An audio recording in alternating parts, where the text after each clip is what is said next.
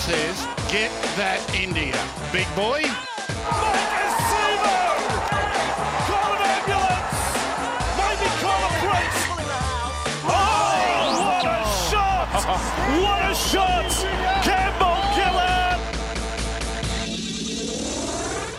Hello and welcome back to another edition of the Tip Sheet. As always, I'm your host John, also known as 4020 in rugby league circles, and joining me in the co-pilot seat, as always, is my good mate 60s. Plenty happening this week, mate. How you holding up before we get to all of it?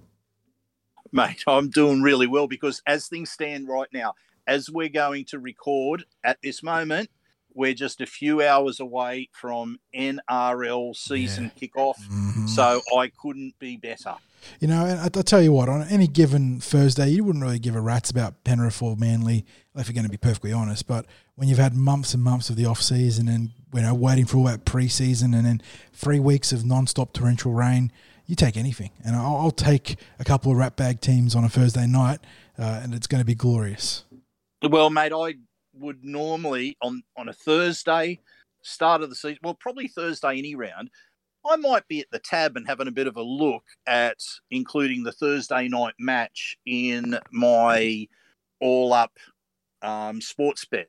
However, I got no idea about tonight's game because Manly are rubbish in the first round. No Nathan Cleary for Penrith No, for three weeks. Cleary Penrith. So what I'm going to do is I'm just going to sit back and watch and enjoy the footy being back on. So uh, let's let's get into the podcast, mate, because we've got a lot to get through. We've got an introduction in just a moment to a new face, a new voice that will be joining us on the podcast. He's a man on the rise, a young man on the rise in the media.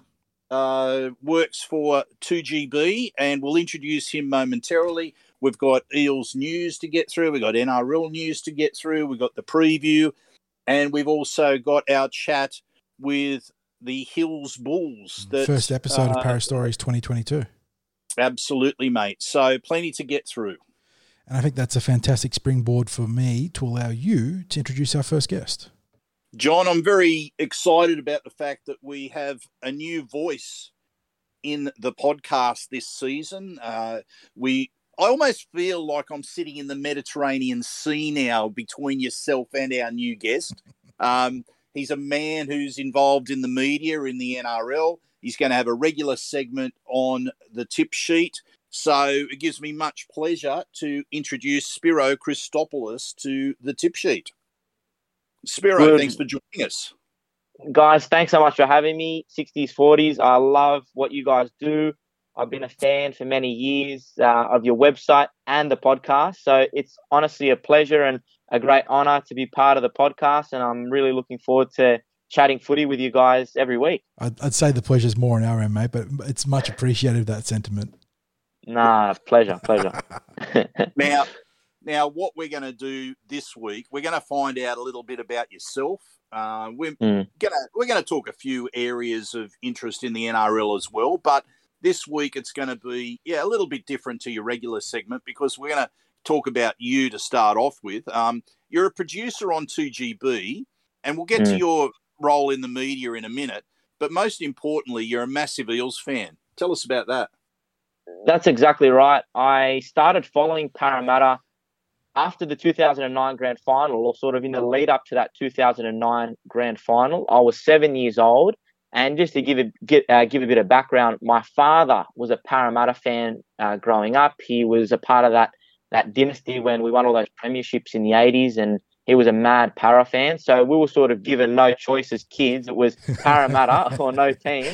So uh, that was yeah, that's that's what we uh, that's how we got introduced to uh, the Eels and the NRL, and pretty much since 09, we've been members every year. We've been going to the games. We're fanatics. Obviously, we'll speak about in in a second. I'm in the media, but I love the club. Obviously, we're in a, a fantastic position at the moment. The last few years, particularly, have been great. But we've really ridden, the, we've uh, been through the highs and the lows with the boys in a way uh, through those years when we won wooden spoons in 2011, 12, 13, and a few tough years. So it's it's great to finally see some success and some good results. But I'm a diehard. I love the club, and uh, yeah, just a, fanatic all round para fan. No, fantastically said, mate. The, the indoctrination always starts early, doesn't it? The parents That's always get into you in your formative years and leave you it's no always choice. the way. yeah, hundred percent. It was um yeah. So I was seven. I, I've been a para fan now for going on uh, thirteen years. Good man. Uh, 60s mentioned the intro that you're a producer on 2GB, and a lot of people would have a surface level understanding of what that entails. But on a more complex level, what do you do there? So I'm a producer for the Ben Fordham Breakfast Show, which is from five thirty to nine, Monday to Friday. My role is the night editor. So I work the night before from 5 p.m. to midnight, and I prep the show for the next day. And as a part of that role, I organise interviews, write a few scripts, I watch all the news bulletins, I'm checking Twitter uh, regularly, and I pretty much report back and I set a bit of work aside the night before, which will help them get a head start in the morning. So that's part of my role, but I also dabble quite a bit in the sporting area. I produce the Wide World of Sports radio show, which is from six o'clock to seven o'clock Monday to Thursday, plus Sports Zone, which is six o'clock to seven o'clock on a Friday. And that role pretty much solely entails chasing talent. So I deal with all the NRL media managers, I deal with people from Cricket Australia, I deal with people from the AFL, and all the, the bigger sporting codes to organise interviews with some of the biggest names. And it, it's not always easy. And we'll speak about that as well, uh, especially with the NRL media managers. It, it can be tough at times, but uh, I've got away with words and I try and keep them on side and build those relationships. And, and that pays off. I've got to say, though, Para and Tamara, quick shout out to Tamara Tamara's from Parramatta. awesome. Yeah. She's uh, by far one of the best in the league and always helpful, will always get us a player. So that's another part of my role. And I also produce the continuous call team, which is a lot of fun. I did that last year and I'm doing it again this year. And that's on a Friday night and a Saturday night. And that role is answering the phone calls. So if you ever want to give us a call to weigh in about para on a Friday night or a Saturday, uh, 131873 is the number. And I, I answer the phones, I do the statistics, which is a lot of fun. So I've got a, a, bit of software through the NRL looking at individual player statistics for the game and uh, tracking that throughout the season and, and just helping the boys uh, with content as well. A bit of the fun stuff that you usually hear on the program. And obviously, once again, uh, dealing with the NRL clubs, organising interviews and logistically also organising uh, the outside broadcast when we broadcast at the at the grounds for the games. And it's honestly a lot of fun. I enjoy what I do. And uh, I'm only 19 years old, so it's it's a fantastic opportunity at a young age to be associated with such a great organisation in 2GB. They've supported me and they've been great, and obviously being involved in the NRL and the coverage of NRL uh, rugby league and sports in general is just heaps of fun and something I enjoy a lot. So very lucky and, and blessed. Not a small workload, mate. And I just think listing your responsibilities there, I, I do not envy you. And I think even 60s himself might have been wincing given he does all the liaising for TCT and, and knows some of the brick walls you can run into when you're trying to chase people down at times. It's uh, it's an interesting game, and I guess rugby league is a bit tougher because it's one of the biggest sports in Australia, and there's such a high profile and such a high demand. There are four radio stations that cover the game in Sydney alone, and then you factor in all the other states as well. It can get hectic. Then you've got the commitments with Fox and Channel 9 so it's intense, but it is worth it, and it's all about relationship building people have issues with some media managers, but I get on great with them because it's all about just building those relationships from the ground up. As I said, Tamara's great. Penrith are also fantastic. And uh, Evan, uh, who's out there running the joint, does a fantastic job. Uh, access to Ivan Cleary, for example, is great. And you know which clubs are good and which clubs aren't so good. So you try and uh, target them and approach them, I guess, uh, accordingly. But yeah, it's surprising and it's pretty impressive that the Western Sydney clubs are sort of leading the way when it comes to that sort of stuff. Parramatta and Penrith, the two best in the league by far. The access is great. And I'm really hoping for a Para Penrith grand final this year as well. They deserve it. They work hard. Their teams are great. The staff at both those clubs are fantastic. And obviously, the, the squads on the field are, are doing really well too. Well, just into that now, because you were the man on the ground at the NRL captain's call this week, and and you know it's a privilege for us to have someone on our show that's, I mean, in in essence, you're like our lead into being, uh, you know, to you being the man in the ground on the ground. So that's fantastic. I heard your interview with Gutho. Mm. What was the king like to deal with from a media perspective? He's a lovely guy, guys. I, I didn't really know what to expect at first. I've obviously idolized Gutho and love him as a player, and I've been a big fan of his for many years. And I'd never actually met him in person at a fan day or even within the media circle. So it was the first time I met him, and he was just great, really relaxed, happy to chat, very generous with his time. He was engaged. He was interested in in what we were chatting about. He gave some really raw, honest answers about where the club's going and a few of the players and whatnot and just all round, fantastic guy. We chatted a little bit off air as well about the year ahead, and uh, he's uh, a father as well, which is pretty exciting. And we chatted about that, and yeah, it was just a lot of fun to be honest. Um, it's a it's a huge honour to be at that event and to mix with uh, some of the club captain ca- club captains and some of the club media managers was a, a huge honour. But for me, the highlight was Gutho. We spoke for about ten or eleven minutes recorded, and then a couple either side of that off air and yeah he was just very relaxed but just a fantastic guy and, and gives you such confidence as a fan as well the fact that he respects media the way he does and he's so generous with his time it's just fantastic and as i said it gives you a lot of confidence as a fan knowing that you've got a, a, a captain who really cares about uh, providing the best information and, and obviously um, giving this fantastic insight to fans of the club and fans of the NRL on the whole. So it was a great experience. And it's awesome to hear that feedback, in particular for Clinton Gutherson. But the actual setting itself is quite unique. You get all 16 club captains there, and it's not too often that it happens. Obviously, they do a similar thing for the finals with the eight teams. But in chatting to the, the various captains on and off the record, I suppose, but obviously more on the record, what was the, mm. the vibe you picked up about the upcoming season in general? Any, any sort of storylines they were talking about, anything they were expecting? So obviously, you would have heard that the NRL cancelled the official launch, which was meant to be held First of all, it was meant to be held at Penrith, and then it was moved to Rooty Hill, and then it was obviously cancelled, the big season launch, and the NRL put $500,000 into uh, flood relief uh, funds and helping grassroots and, and junior rugby league clubs in flood affected areas get back on their feet because the rainfall has been just unbelievable. But they ended up having the media call, which was a really good event. It was held at Telstra, the Telstra head office in the city.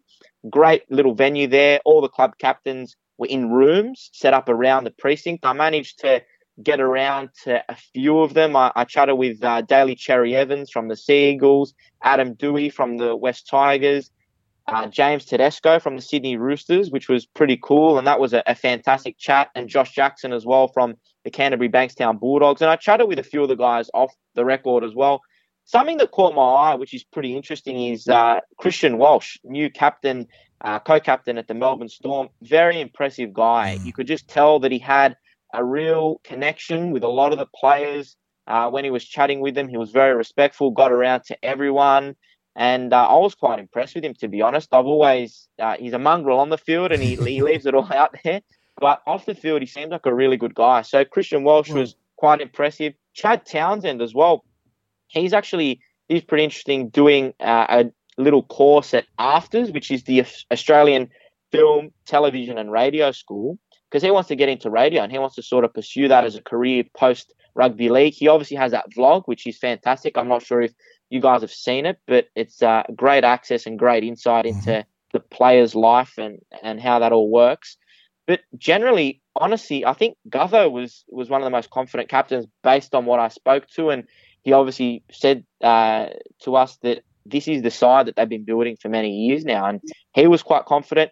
James Tedesco as well was also uh, pretty optimistic about the year ahead. Obviously, had a lot of injuries a lot of reinforcements for the Roosters this year coming back oh, health. Big time, big time. You know, Sam Walker, second year in the role. Mm-hmm. You've got Luke Keary, who's going to pair with Sam Walker for the first time this weekend, which will be exciting to see. Lindsay Collins and, back from the ACL as well. A lot, a lot of good players are back.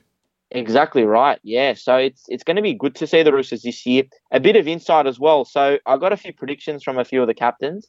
Gutho has predicted that it'll be a Parramatta Eels versus Sydney Roosters grand final. James Tedesco picked the exact same thing. So both of them think that they're going to meet in the grand final. It'd be a fantastic matchup. Yeah. And I guess the Roosters, after the year they had last year, it'd be a huge comeback and redemption. But with Trent Robinson leading the side at the helm, I wouldn't be surprised if they really stuck their head Yeah. above the rest. Robbo, and- and went all the fantastic coach. Roosters lineup. Oh, he is. when when He healthy. I mean, I say when healthy. One of the points that Sixties talked about last year was how impressed he was with their resilience, despite Mm. the the lack of resources they had. Uh, it's interesting you mentioned Christian Welch because that's a, Yeah. a player that the Eels actually gravitated to and was within days of signing a contract potentially a couple of years back with the club. Yeah. prior, before blowing out his ACL. Those leadership qualities uh, and those intangibles made him a very popular man uh, for the club as a target. And obviously, in a sliding doors moment, he blows out his ACL, re-signs with the Storm, does really well there, and we go on to get Reagan Campbell Gillard. So all those little twists and turns in the um, NRL. Yeah, it's it's interesting. Uh, Definitely, Christian would have been a huge asset to our forward stocks. RCG's been brilliant the last couple of years and has sort of like resurrected his career Mm-hmm. at the Eels. But yeah, Christian Welch, very impressive guy. He's a leader. He's charitable. I know he's done a bit of work Uh, with the Mana of, yeah, Foundation yeah, as well. community work. Yeah, So uh, yeah, I think he's going to be great. I think he'll lift uh, this year at the Storm and really take his game to the next level, having that responsibility as well. But yeah, great guy, and I mean, would have been a huge coup for Parramatta if we pulled off that signing. But just the way the cookie crumbles, that's a game of rugby league, I guess. These things happen, but very impressive guy, and I think he'll he'll have a great season uh, at the Storm. Now, I don't want to jeopardise Spiro's relationship with any particular club, but I've got a Mm. question for 40 here. Uh, John, how do you reckon the West Tigers decided on Adam Doueihi going down to the captain's call? Do you think they did a paper, scissors, rock, um, drawing of straws, tossing coins? What, what's what's your guess on which one of the five captains they choose? you sort of open yourself up for those uh, little uh, jokes there when you pick a, a five, not just a five man leadership group, but a five man captaincy panel. I imagine it was in a way almost throwing a bone to poor Adam, who's had that ACL rupture and has been you know away from the training paddock and getting him into the mix. So yeah, that that's how I, I think they did it. But yeah, you could you could have drawn the short straw too, the poor thing. now, uh, uh, Spiro, we're going to get onto some Eels specifics now because Mm. that's what we all we're all those all of us are Eels fanatics at heart. So let's get into your opinions on a couple of areas.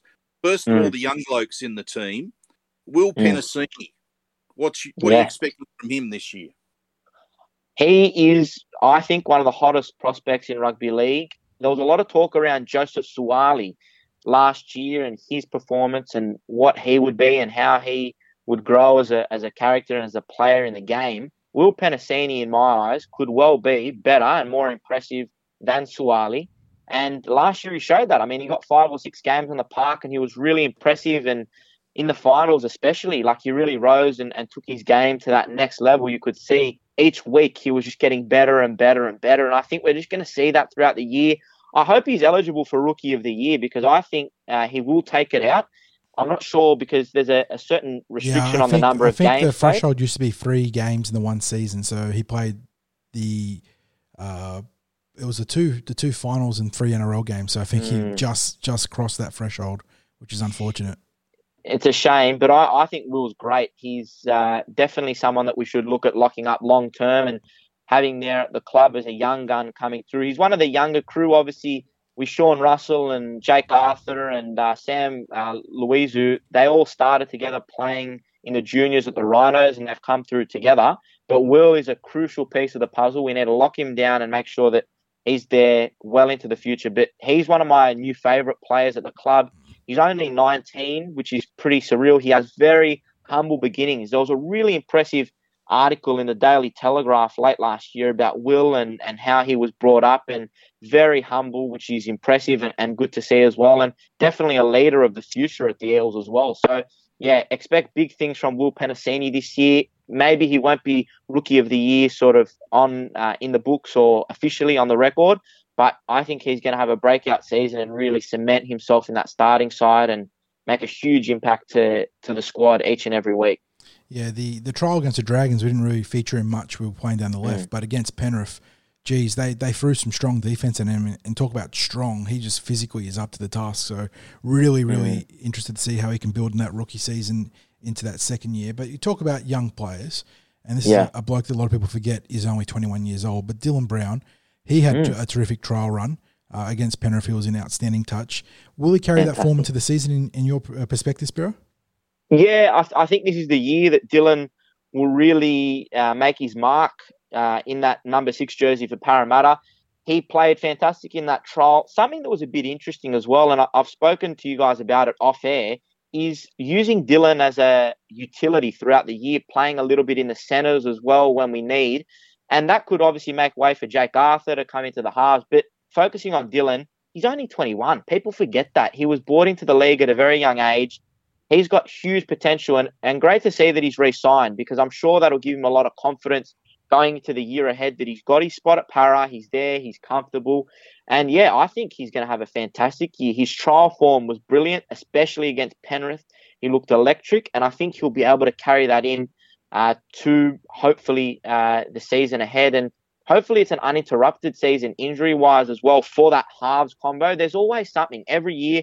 It's either Mitch or Dylan. They've got something going on. Hopefully they can get a clean run. They can pair with each other and they can really make an impact uh, as a combo in the halves. So yeah, I'm, I'm really hoping Dylan goes well. Distraction free year. He mm. mentioned mm-hmm. last year he had a few distractions and things that uh, that bothered him away from the footy field. But I hope this year he can really focus on his footy. I think he can, and I think he's going to be one of our best players uh, in 2022. You mentioned those articles, those self reflection pieces that came out this week. I don't think I've ever mm. seen a young player be as, as self scathing as Dylan was on his 2021 efforts in, in a season where he wasn't particularly bad, but offensively he didn't quite find his gear until late in the run. Um, yeah, he, mm. he was really harsh on himself, and, and I suppose that sort of introspection might help galvanise him to better heights in 2022. For sure, for sure. And, and the fact that he can acknowledge that, like you said, not many young players can come out and be so honest about uh, their flaws or their failures or things that they could have done better. But Dillbags, you know, he, he just came out, he was honest about it, and he was very raw and really impressive as well as a fan of the club. From what I hear, from circles. I know a few of the junior boys. I, I went to school with a, a, young guy by the name of Tua Williams, who's going to make his debut for uh, the Jersey Flegg side against. Mm-hmm. Uh, is it the Bulldogs this weekend no, or Dragons this week? The Dragons, he's, sorry. Wing, I believe. Against yeah, against the Dragons. Sorry. So that'll be great. So based on what I hear from uh, circles within the club, Dylan is one of the nicest guys away from footy as well, and looks after the young blokes and builds those connections. So it's it's great to have someone there as a role model for a lot of our younger guys. And what he did this week through those articles, come out and be so honest, was super impressive. And and yeah, just great to see heading into the season. Now we just want to flip it around and, and have a look at one of the more seasoned players because Parramatta didn't add many to their roster this season, but one that they did add was Mitch Rein.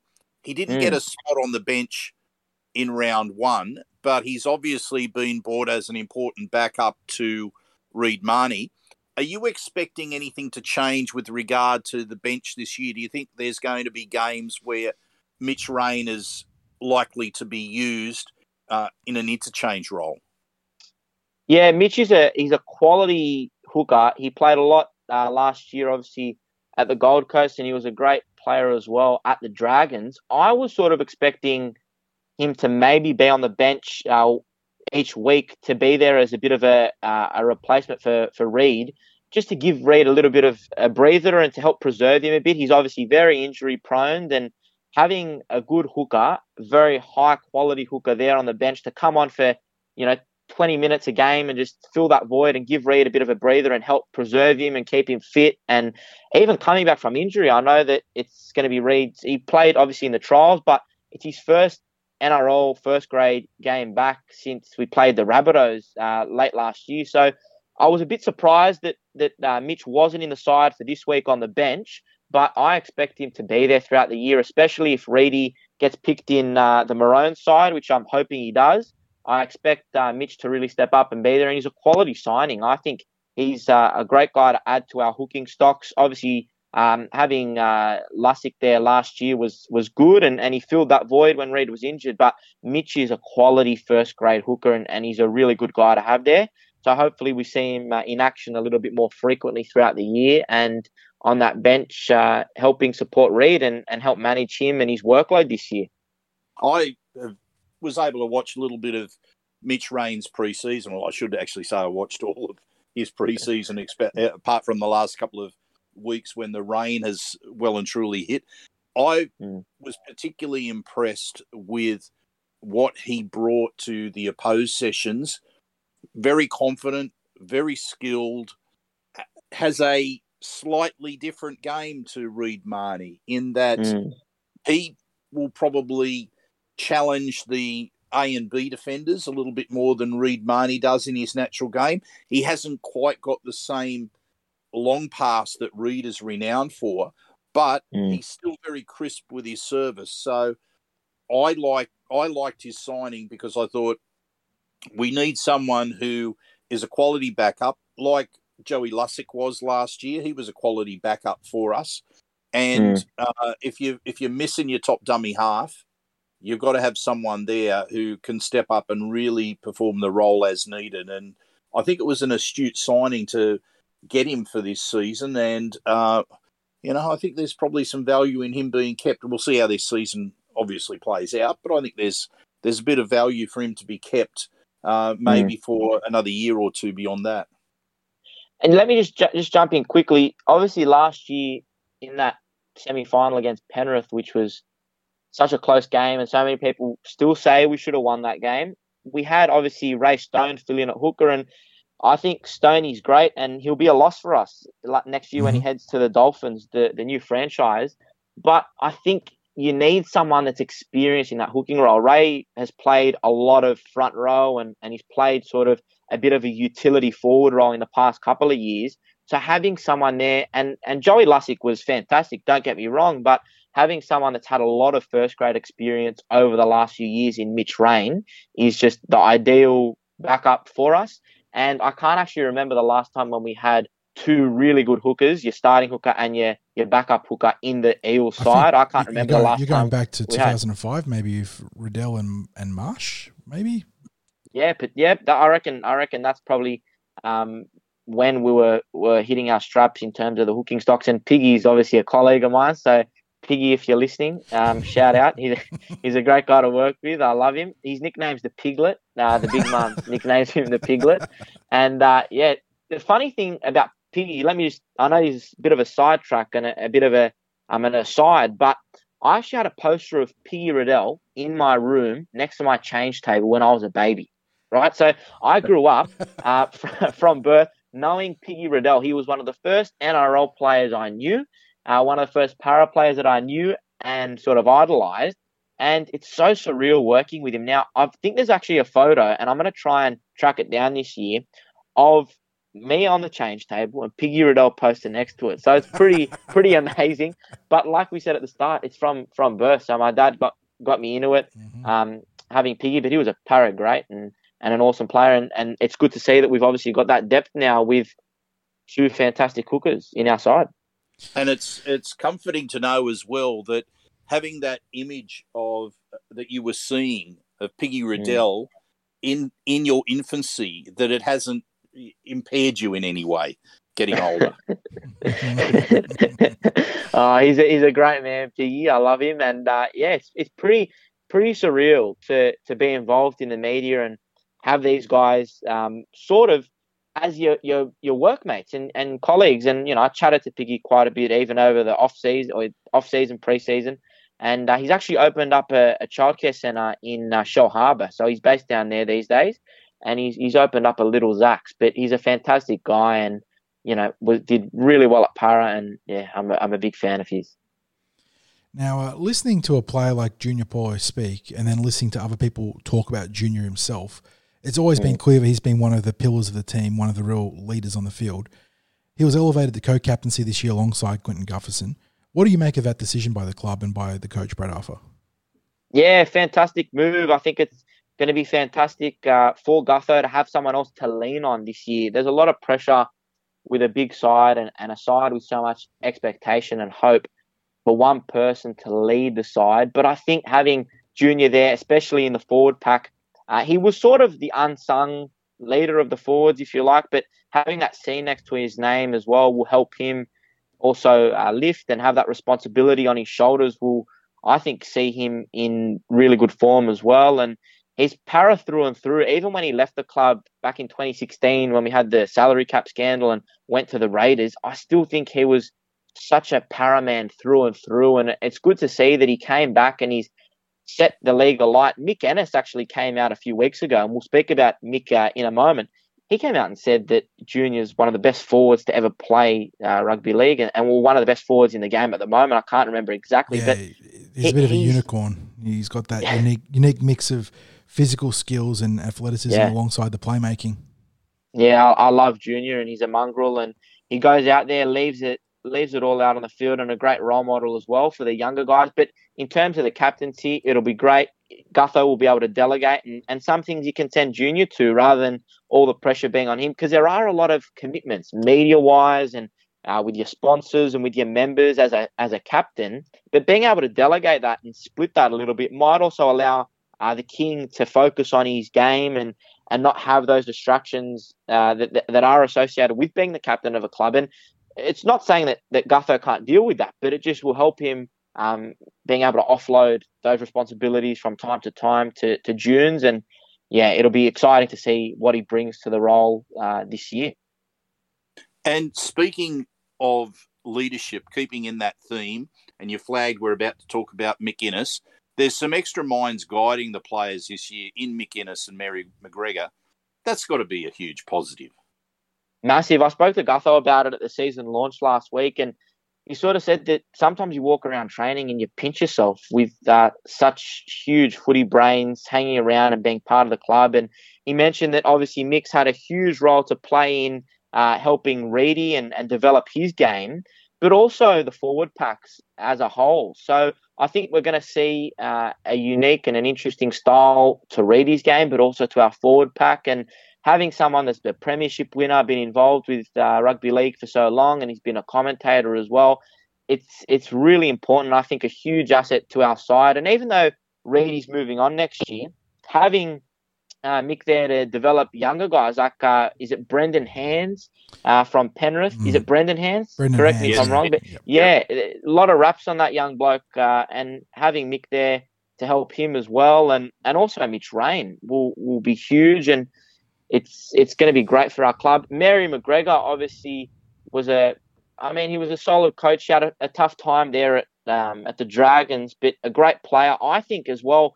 He'll help our centres with their defence and, and our wing. We had a few issues last year with Fergo there. Uh, that Rabbitohs game that we played at, at ANZ, now known as Accor stadium.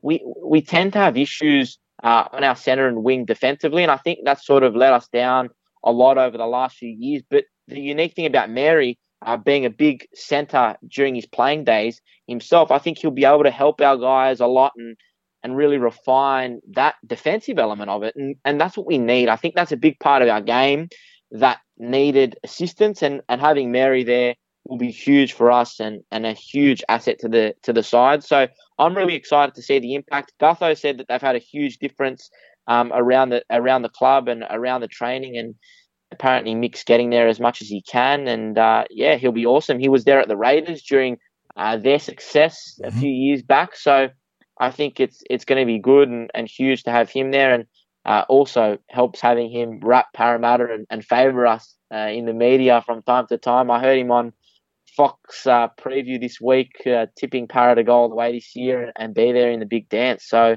it's it's good and it's handy to have someone like him on side. And away from footy, I've I've had a few, I've met Mick a couple times, and just a lovely guy and and uh, awesome guy to be around. Knows, so I'm sure knows how to flip the a switch on the field, though. The biggest pest on it, but a lovely bloke away from it, eh? That's it, especially for those Canberra fans. It was ironic, eh? During that final, Oh, or the that, that was an Cup and- iconic moment, wasn't it? Yeah, he Ah. he he knows how to press buttons. That, that's a real talent. Great One of the- personality. Lo- I love him. One of the things that was probably the most disappointing about the preseason was the impact of, of COVID for myself watching training because in past years there were times we got the opportunity to interact with the coaches, have a bit of a chat, uh, closer view of the action. Unfortunately, tr- uh, visitors aren't able to attend training, so we're we're we're there, we're watching, but we have a designated area that we have to stick rigidly to when we're watching it. However, Mm. pr- just prior Christmas, um, I was able to see a little bit of uh, Mick Ennis at work with the team. And as you mentioned, um, working with the forwards. So I watched him watch watched him working with Ryan Matterson, and uh, just doing a bit of ball skill work with him. and um, we had an opportunity to meet uh, uh, Mary as well, and a lovelier bloke you you couldn't have met, and um, uh, a- absolutely blown away by. He was blown away by the facilities and what Parramatta has its, as its disposal there up at Kellyville. So he was he was really uh, champing at the bit for his involvement for the season. As I said, Mick Ennis was involved with the forwards. So as you alluded to, um, great additions to the club. Mm, for sure, for sure. And um, you know, having even Mary involved in the the Blues fold this year as an assistant with Freddie will be quite interesting to see. And and if that sort of rubs off on our guys, uh, having that experience with a, a really high profile, high quality assistant that's also involved with state of origin, you know, how that will maybe affect Para or how it'll benefit us, and uh, see what that uh, see what has to come as the year goes on, and, and see where that how that plays out. And let's pivot to the NRLW now. The expanded mm. has had a couple of rounds of action on its own in the spotlight. The formidable yeah. Brisbane Broncos still sit on top of the pile. They're going to be the benchmark, obviously. But how have you mm. seen the competition so far after two weeks of action? Yeah, I've loved it to be honest. I've always sort of followed the NRLW. I uh, really liked a few of the personalities in the game, and especially this year, having a Para side just uh, got me reeled in. I've, I've watched both games, awful conditions last week, but that first game was such a thriller and so exciting to watch. I think looking at the side as a whole, we've recruited so well for a first year club compared to even the likes of Newcastle or the, the Titans. They've recruited well, but I think we've benefited the most in securing the most big names, the likes of Maddie Studdon, Tiana Penitani, Bo Tilvetti Welsh, uh, Kennedy Cherrington. You've got all these big names uh, in the female uh, ranks come to Parramatta, and, and they they the vibe amongst the team is seems really good and seems really impressive. And last week was always going to be tough, but they showed a lot of grit and determination. And it's such a, a tough game to play. Um, and I think as a women's sport, there was talk in the media this week that it is the toughest women's sport to play because of the physicality. Mm. And I stand by that because the, the quality is right up there with the boys. And it'll be super exciting this week to, to have them as a have the girls as a curtain raiser to the to the guys playing against the Titans and having that beforehand. Hopefully, a lot of the fans get out there and support the girls. 145 kickoff at CommBank. But yeah, it's it's been fantastic. I've loved the competition and the access has been great. On one of our shows, we had Maddie Studdon come on last week and uh, Kezie Apps from the Dragons and Jess Sergis from the Roosters. Jess is fantastic. I've spoken to Jess as well off air. She's one of my favourites uh, because of the Greek heritage. And she sort of said, "Well, why don't you just go for the Roosters in the NRLW and just you keep following Para in the NRL?" And I said, "Look, I'm Para through and through." She's always hustling. I respect that. I respect that. Trying to recruit a new fan wherever she goes. Yeah, it was a pretty gutsy move. I've always liked Jess because of my Greek background as well. She's one of the only Greek NRLW players, so I've got a soft spot for her anyway. And um, yeah, she tried to lure me over to the Roosters, but I said, Jess, I'm para through and through. I'll support you. I- am keen to see you in action, but you can't take me away from my beloved Eels. So As yeah, she's a great, she's a great girl. She's fantastic uh, off the field as well, and, and she's a really talented player. But I've loved the season so far, hoping that Para can get a few wins under their belt and pull off a couple of upsets, especially against the Broncos in a couple of weeks, and hopefully make the final. But yeah, loving the loving the comp so far. Well, mate, we're now at the pointy end where we're going to get your opinion on uh, the Eels in 2022. Uh, mm. First of all, a reminder that we would like to see those people out there early to get behind the uh, NRLW team. Hundred percent. This is this is this is a home match. It's their only home match as such during the season, and we do we need to do what we do best, which is we show the visiting team that they're in Eels territory, make it harder for them to win. So not just there for the NRL team, let's get there for the NRLW team. And also another little reminder that after the match, when we're celebrating an Eels victory in both games, that the tip sheet will be live with our instant reaction podcast in Parramatta Leagues Club from Jack's Bar and Grill. We'll kick off about half hour or 45 minutes after the full time siren with special guests such as Steve Ella and Mary Kay from Ladies Who League, and uh, Timmy Manor will be there as well. So please join us. Even if you can't get a chance to stick around, maybe just come up and say good day, everyone. So um, now back to you, mate. What is going to happen for the Eels in 2022? What's your early call? I mean, every year there's so much expectation and hope, and will they break the drought? And I didn't really want to ask Gutho a question about it in the interview because I thought everyone it's asked every all the time, and every year they ask a question, and you get the same sort of answer.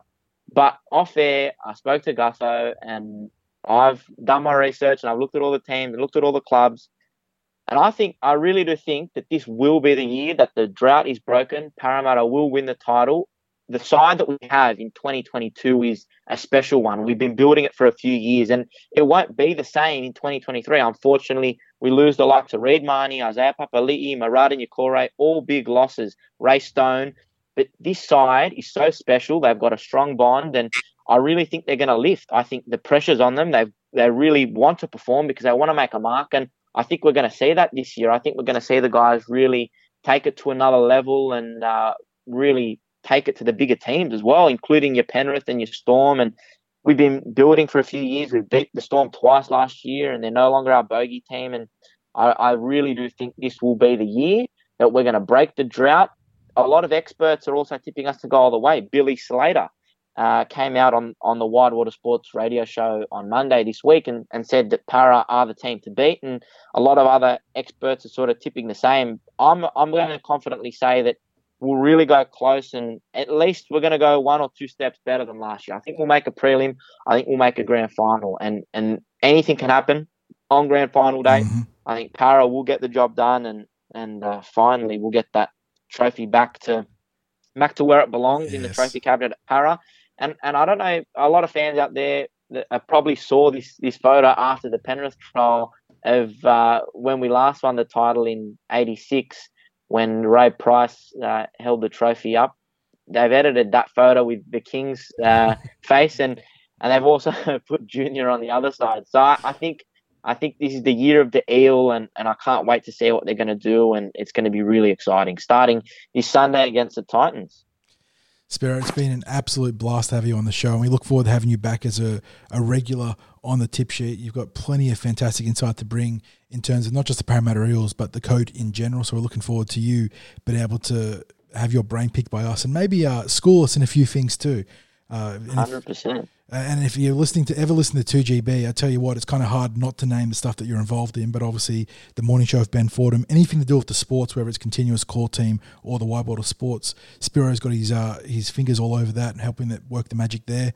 So um, whenever you do listen, make sure to think of Spiro. Otherwise, look forward to catching him on the tip sheet where he's going to impart all of his wisdom with uh, us and the fans that listen. Guys, thanks so much for your time. Real pleasure to be part of this. Uh his fantastic podcast throughout the season. Look forward to chatting with you weekly. Go the Eels in round one. It's always important to get a, a win on the board first. And uh, yeah, as as you mentioned, if uh, you're listening to 2GB, continuous call team, or the Wide World of Sports, give us a call one three one eight seven three. We'd be happy to chat. And always, guys, I, have got my eye uh, out for you. And if if anything, I can organise interview wise or player wise, anything that comes up it'll be coming your way, and I'm sure that the, the pod will continue to go from strength to strength this year. So all the best, and, and look forward to chatting next week. You're a legend and a gentleman, mate. Catch you next week. All right, 60s. Let's actually move into an area of what will be uh, Spiro's expertise moving forwards, but that's the NRL news and especially Parramatta related stuff too. And we'll kick it off with a little bit of, uh, I suppose it's gossip at this stage, but we'll call it news. Uh, going around the traps today, David Riccio apparently confirming, I'm not sure which platform, but it was mentioned on socials that he's confirmed that the Eels are acquiring or in the process of acquiring Zac Cini on a minimum wage. Uh, Cini, of course, was the uh, New South Wales Cup star, 21 year old last year for the West Tigers, who uh, gained a small amount of prominence for being highly productive in reserve grade and then making a splash in the NRL uh, for about a four game stretch for a legendary mullet and um, scoring a try or two. I believe he actually went to the Cronulla Sharks this year and has now maybe found his way to the Eels, if Riccio's report is correct. Um, not the high profile wing addition that maybe fans were looking for. I know we've been linked to Jamayne Isaako recently, but he seems to have elected to stay at Brisbane with his family. Cini just shores up that depth at wing just a little bit, though. Yeah, and that's really, I think, what the Eels were looking for was to have some NRL experience, albeit limited with Cini, but to have some NRL experience with the backup wing position. So, all things being equal, uh, Sivo's back in, you know, what about round 13, round 14? Roughly, yeah. like I think that. that window's pretty close. And you've got to think that they like what they see in Sean Russell, too. Yeah, yeah. And we liked what we saw in the trials from Sean and predicted that he would hold his place in the first grade lineup. Certainly deserved to hold his, his place in the first grade lineup. I'd like to think then, as I said, that this is a depth signing, and if this is if this is the case, if it has transpired that they've acquired Zac Cini, then of course we welcome him to the club, wish him all success with the Eels, and uh, we we move forward with the season. Exactly. So, if that is true and Richie mail is on the mark, Eels do add a bit of key depth to a position where they were just one injury away from really having you know some question marks about who they're going to call up. Obviously, they had some guys in the mix like Solomon and Iduka they could have put as a rookie in there, but uh, otherwise I could have shuffled the backline around. But when you start doing that, it's obviously suboptimal. So Cini gives them another option there uh, if there is a bit of meat to that rumour. But the big news today isn't Parramatta related directly, mate, but it was intimated on NRL 360 this week on the New Look panel. But the NRL has been racing the clock in order to overhaul the NRL Judiciary and Match Review Committee ahead of the season launch tonight. And they announced today the uh, following changes, uh, which encompass the judiciary, the match uh, judiciary, sorry, uh, the match review committee, and all the charges and penalties that fall within the purview of both those entities. Uh, starting with the judiciary, mate, they're going to be expanding panel member selection uh, with former former coaches and former referees now eligible uh, to become panel members alongside former players on two member judiciary panels. Uh, so I imagine this is to give, uh, I don't know if it's going to help with consistency, but it does add greater perspective uh, to the panels and maybe it's going to help there. I, I, I, honestly cannot tell you either way whether that's a good thing. Uh, in terms of the match review committee, which is a, a, body or an entity that's caused uh, or garnered a lot of criticism in the past.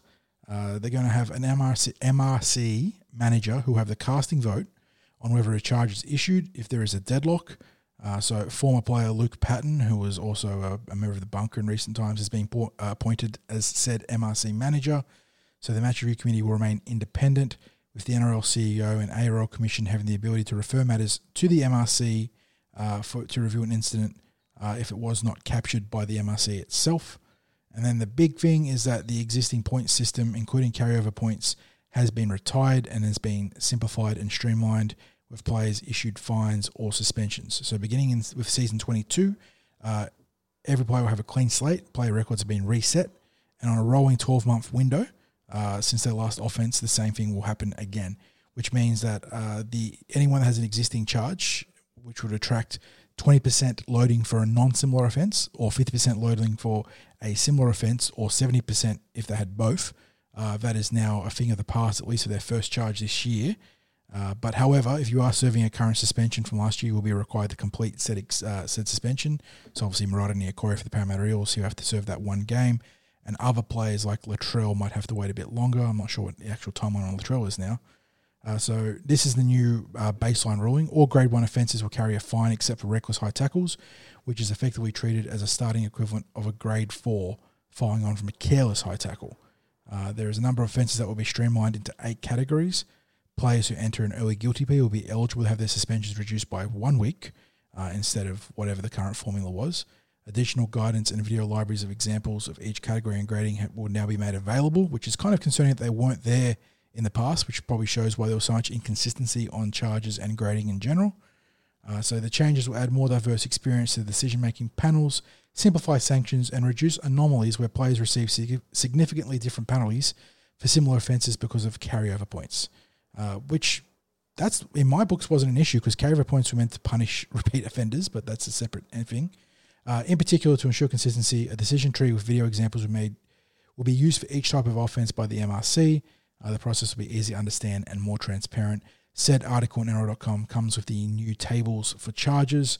Uh, so most things at grade one will attract a fine in the vicinity of $1,500 or up to $3,000, depending on the severity of the charge or the uh, uh, the second or third offence, sorry, of uh, said uh, offence. Uh, and then there is uh, maximum ban right now. Looking at this list is I got a seven match here for a dangerous throw third offence, eight matches for a high tackle reckless third offence.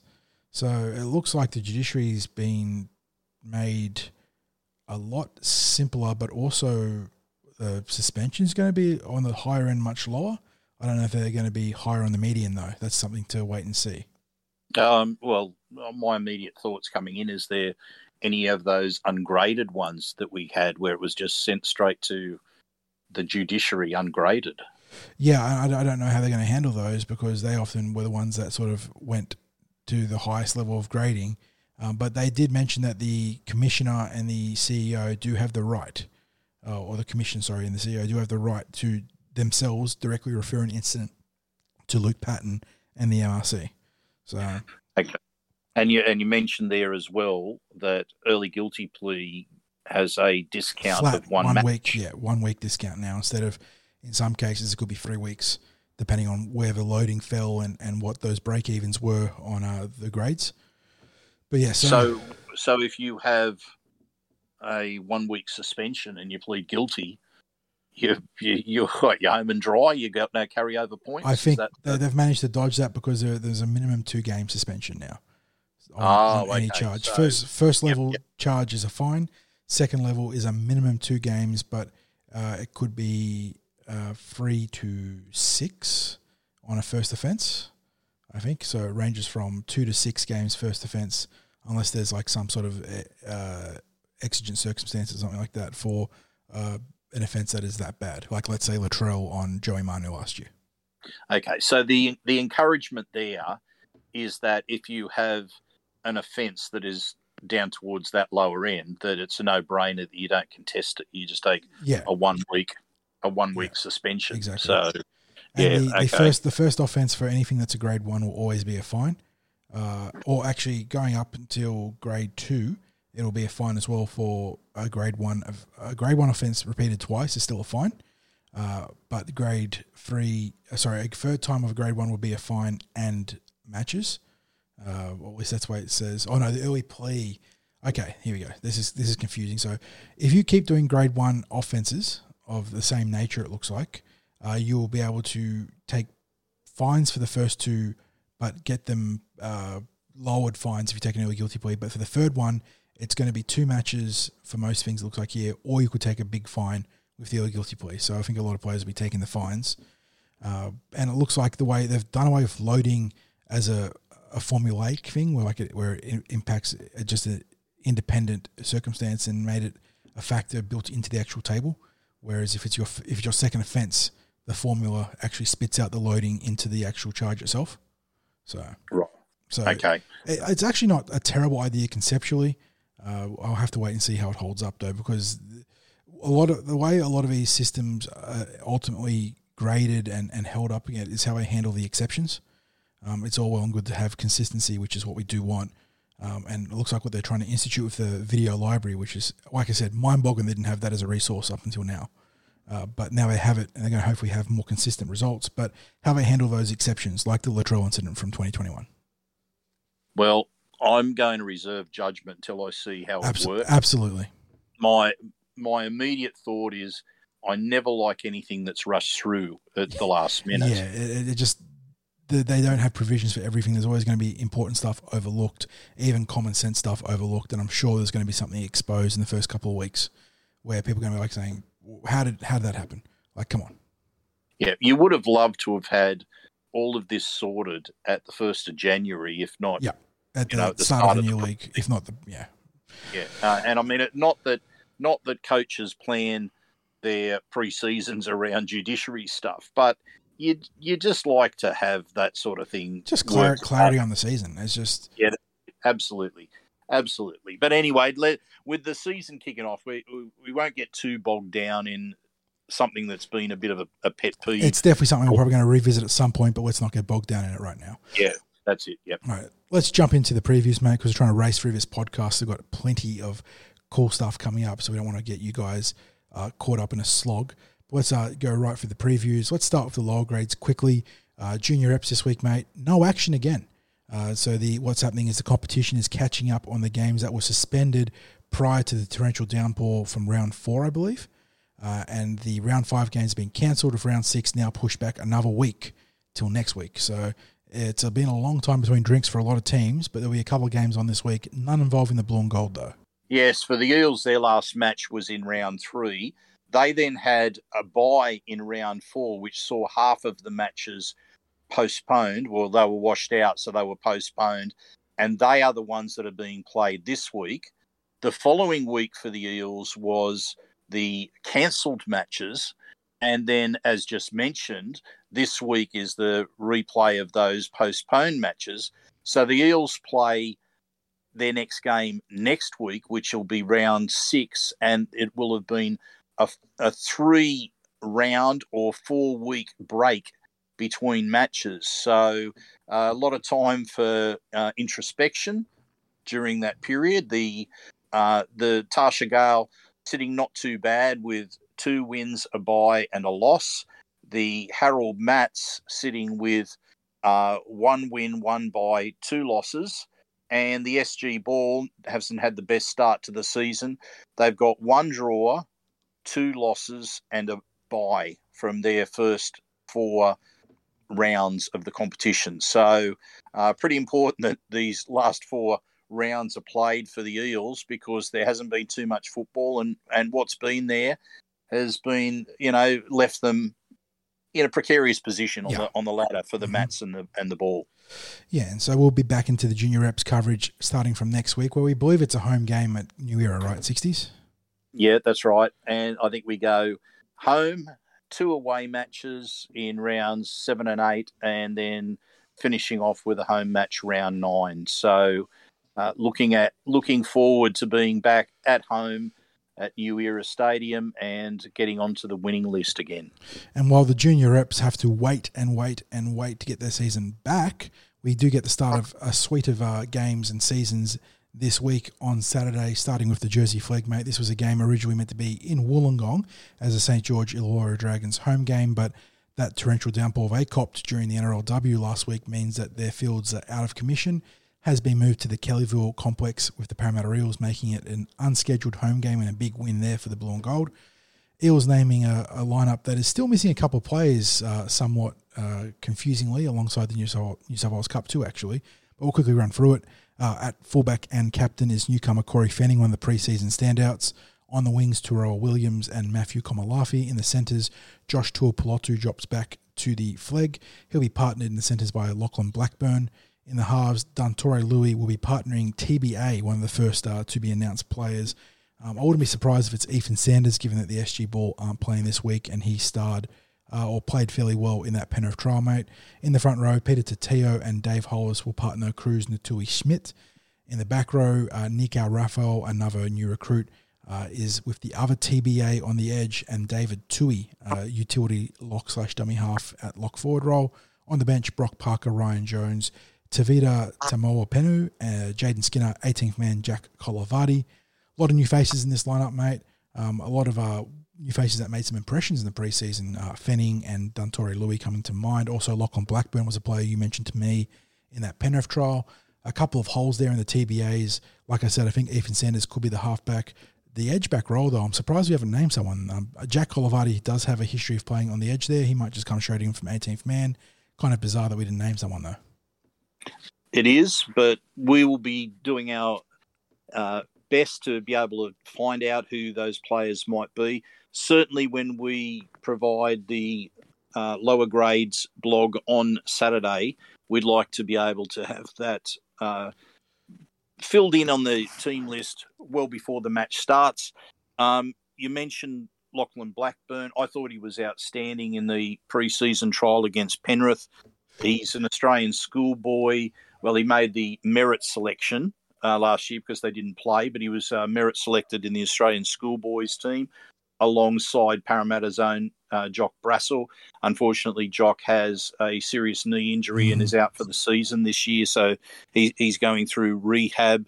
He would have been due to play in the Jersey Flegg this season. That number 12 was probably Jock Brassell, isn't it? The TBA. Yeah, that's it. So, uh, and and you mentioned that we've got um, a couple of players that have come back from the preseason. Lachlan, uh, sorry, uh, Matthew Komolafe and uh, Dave Hollis uh, dropping back from the NRL preseason. So, um, and and yes, Corey Fenning, who's been awarded the captaincy, he he was uh, another one of the outstanding players from the preseason trial that we called at Penrith. So, Another Um, another play that uh, our friend Ham and I were uh, discussing just last night. Nick Alrafa, I don't know if you had a chance to look at his highlights, but there's a little bit of Andrew Fifita about him. Big athletic unit, plays sort of all over the forward pack. Uh, good footwork before the line. Interesting to see how he can hold up in our system. So definitely one to watch there. Interestingly, and um, I, I and I did, of course, fail to mention uh, Josh Tuapalutu, um, who's also did the NRL preseason, and uh, Josh spent quite a bit of time at fullback in the NRL preseason, and people would have noticed him playing. Uh, first of all, in the trial against St George, he came on and, and got a bit of time there towards the end. But he was also playing fullback in the New South Wales Cup trial. I thought he went particularly well in that. He's a talent. He came through with uh, the uh, in the same uh, uh, Parramatta lower grades, uh, sorry, um, junior reps teams as Jake Arthur, Mhm. Samuel Loizou, uh, Will Penisini, Sean Russell, um, and Matt Komolafe as well. So they were all in that same team, and uh, Josh was the fullback in that. was was an absolutely outstanding prospect uh, coming through junior reps. Had a few injuries to to work through. Uh, full preseason this year, and um, starting off in uh, the Jersey Flegg. But I wouldn't be surprised to see him elevated to New South Wales Cup at various times this season. Exactly, and I think uh, on the wing, Terrell Williams was Spiro's boy, so it'll be hopefully he can put a good game in for the blue and gold. Uh, these two teams actually met in the preseason, the first trial. I think Dragons won three tries to one in a relatively high quality affair, considering it was the first trial.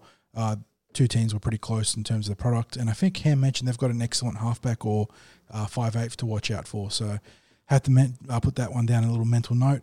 But yeah, that'll kick off at eleven fifteen out at Kellyville. Look for coverage on TCT. We have it pending. If it's torrential, obviously I can't do updates on my laptop. But uh, if there is reasonable weather like we had today, uh, definitely be up there for the updates. Moving on to the second part of our doubleheader out at Kellyville, New South Wales Cup. Uh, Eels kicking off their season against the Dragons. Likewise, uh, this is another team with a lot of redactions after what they named on Team List Tuesday. I don't know what's going on there, mate, but I do have the original team as named on TCT at fullback. One of the preseason stars, Hayze Perham. On the wings, Solomoni Naiduki and newcomer Max Lehman, the first player that was scrubbed from the team list. So I don't know if he's not official yet. Uh, in the centres, the ever experienced Tom Opacic and the young stud Sam Loizou. In the halves, Jordan Rankin, who partners Jack Williams, or was meant to be partnering Jack Williams, another player scrubbed from the team sheets, team sheets right now. Uh, Williams apparently coming to us from the Sharks as a halfback. In the front row, Ofahiki Ogden and Kai Rodwell on either shoulder of Mitch Rein. In the back row, Ellie El-Zakhem and Bryce Cartwright are on the edges, with Nathan Brown making his slow burn return to full flight football in the New South Wales Cup this week. On the bench, uh, Brendan Hands, Wiremu Greig, Luca Moretti, and Dan Kier or Kaya as a, another new face. But right now, only Wiremu Greig is officially on that bench. Even though Brendan Hands has been part of the preseason alongside Luca Moretti for the entirety, I'm not really sure what's going on there. Um, I like this team 60s. Uh, really strong starting team, even in the absence of Jake Arthur, who's playing NRL this week. Uh, great uh, impact off the bench with Brendan Hands giving a bit of spark, some real big boppers in Greig and Moretti. I'm not really sure what Dan Kier brings to the table, but he's a reasonable recruit from, I think, uh, Mounties. And then in that starting team, obviously Nathan Brown brings an oodles of NRL experience. Bryce Cartwright's a huge difference maker. Uh, Ogden, Rodwell, El-Zakhem, they were all excellent performers, uh, either in the preseason this year, in, in Ogden's case, or last year on the park for the Eels. And that back line, I want to see Perrin building on what he showed in the trials. I want to see Naiduki kick into gear. Uh, Tom Opacic is just super reliable. This is a strong team across the park.